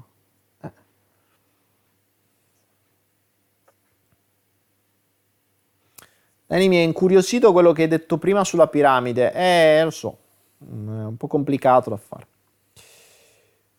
Puoi portare i tuoi DVD a Torino, Morpheus? Guarda, Morpheus, ci stavo pensando, ne avevo alcuni a Foggia, li volevo portare con me, li ho lasciati tutti là.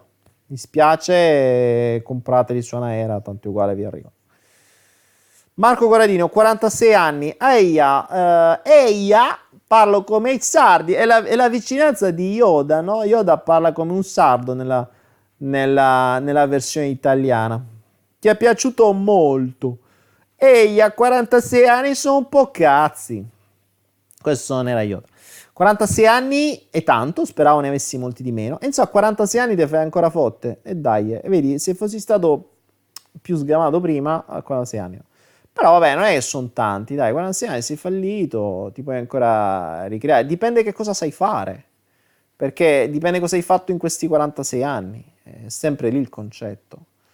Uh, poi vabbè, cause penali dipende per cosa, insomma, mh, mm, non è che bisognerebbe come al solito contestualizzare tutto e capire che cosa c'è da fare.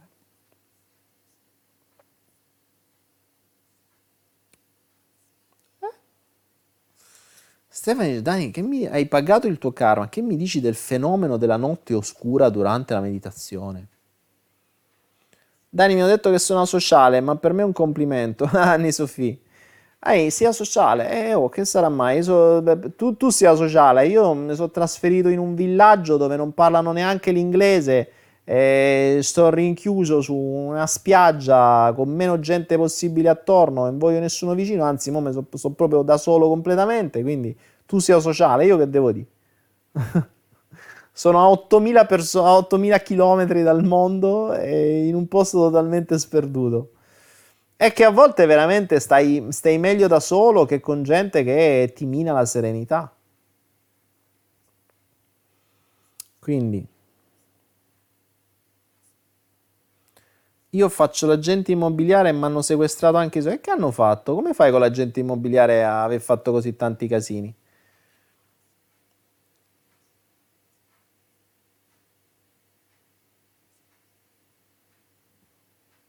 Ciao Daniel, perché se ogni film ha una sua temperatura mi mettono tutti insieme? Boh, vabbè.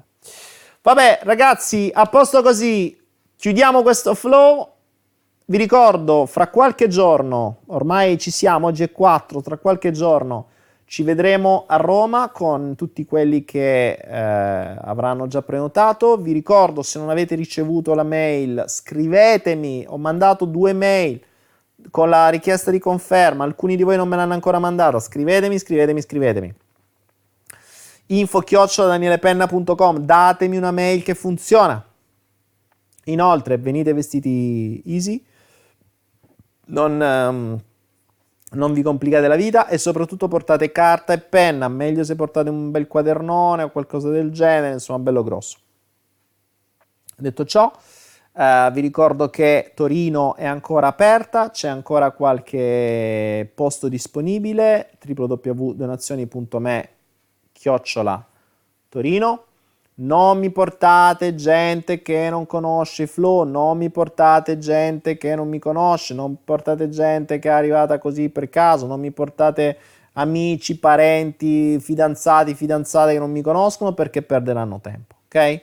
Tra l'altro ricordatevi che tutti voi prima di entrare firmerete una non disclosure, una non disclosure, che vuol dire un foglio in cui dichiarerete di non diffondere le informazioni che avrete. Questo non perché mi interessa mantenere il segreto, ma per la vostra incolumità.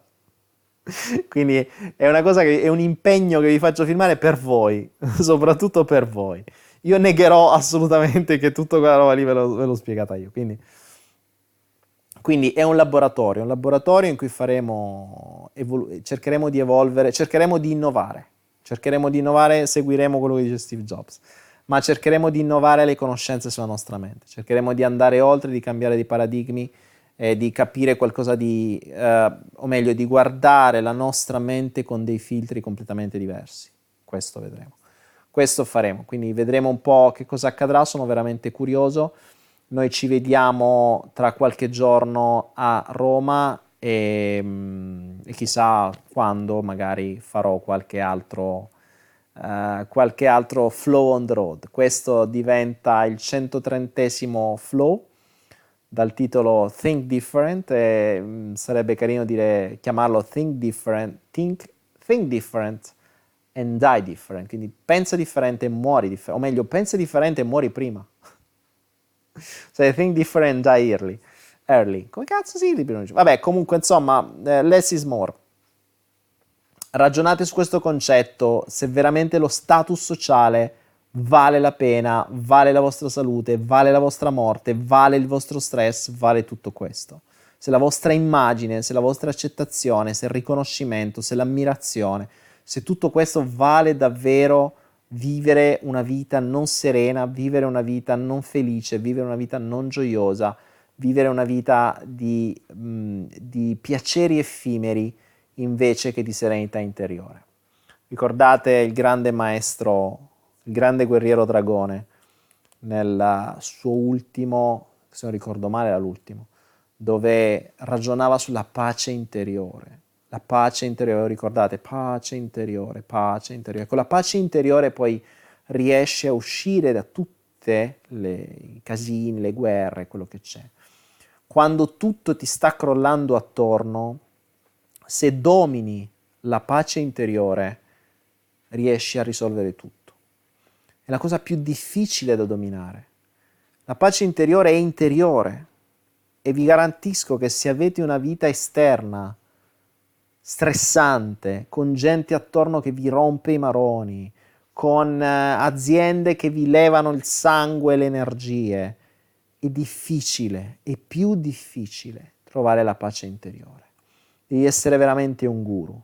Se riesci a stare in pace mentre il mondo intero crolla attorno a te, sei davvero un Buddha. Nella maggior parte dei casi le persone non riescono, quindi se volete raggiungere la pace inferi- interiore, non inferiore.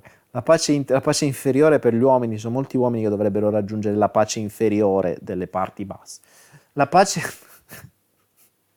Questa me la rigiocherò. Il flusso mi porta delle battute nuove. Eh, la pace interiore invece è una cosa, è, è, è la, la, la, l'abilità più importante. Se la raggiungi puoi fare tutto, tutto, tutto, tutto è il top della, della scala delle abilità. Non c'è niente più potente della, della pace interiore, perché senza di quella tutto il resto viene fatto peggio. qualunque sia la tua abilità in cui puoi essere maestro, se tu fossi un maestro di pianoforte, se non hai la pace interiore, se sei stressato, suoni peggio che se l'avessi. Quindi la pace interiore è, un, è, una, è una meta-abilità, è un'abilità sopra le abilità. Se la dominate avete vinto. Dovrebbe diventare un'abitudine, dovrebbe diventare il vostro status mentale, non il vostro status quo, non il vostro status sociale lo status mentale, lo status emotivo, la vostra nota di fondo, invece di essere tristezza, rabbia, paura, senso di colpa, scarsa autostima come era per Steve Jobs, dovrebbe essere pace interiore. Quando raggiungete questa, avete credo raggiunto il nirvana assoluto, perché poi tutto il resto diventa molto, molto, molto più semplice. Non è facile, non è impossibile, ma si può fare. Ed è su questo che lavoreremo l'8 agosto a Roma e il 25 agosto a Torino. Ragazzi, io vi voglio bene, non vedo l'ora di abbracciare 130 quasi, se non di più di voi, e tra qualche giorno questa cosa accadrà. Ci vediamo presto e adesso vi lascio con la sigla. Buonanotte a tutti. Sigla! There's a vagabond man, citizen of the world. is a clown of his thoughts and his words. Like a cat, sometimes fast and sometimes much more slow. And his song is follow the flow. Just doing what he can between reality and his ghost. He's still searching his own land. And from what is found, and instead what is lost, he lives for.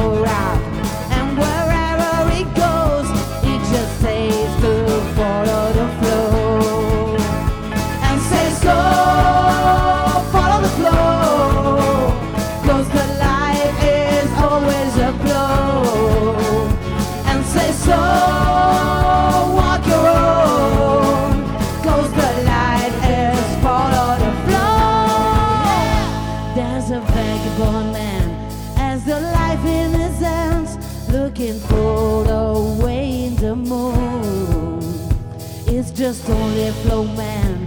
With a dream in his hands and his look at life like a blow. And says go follow the flow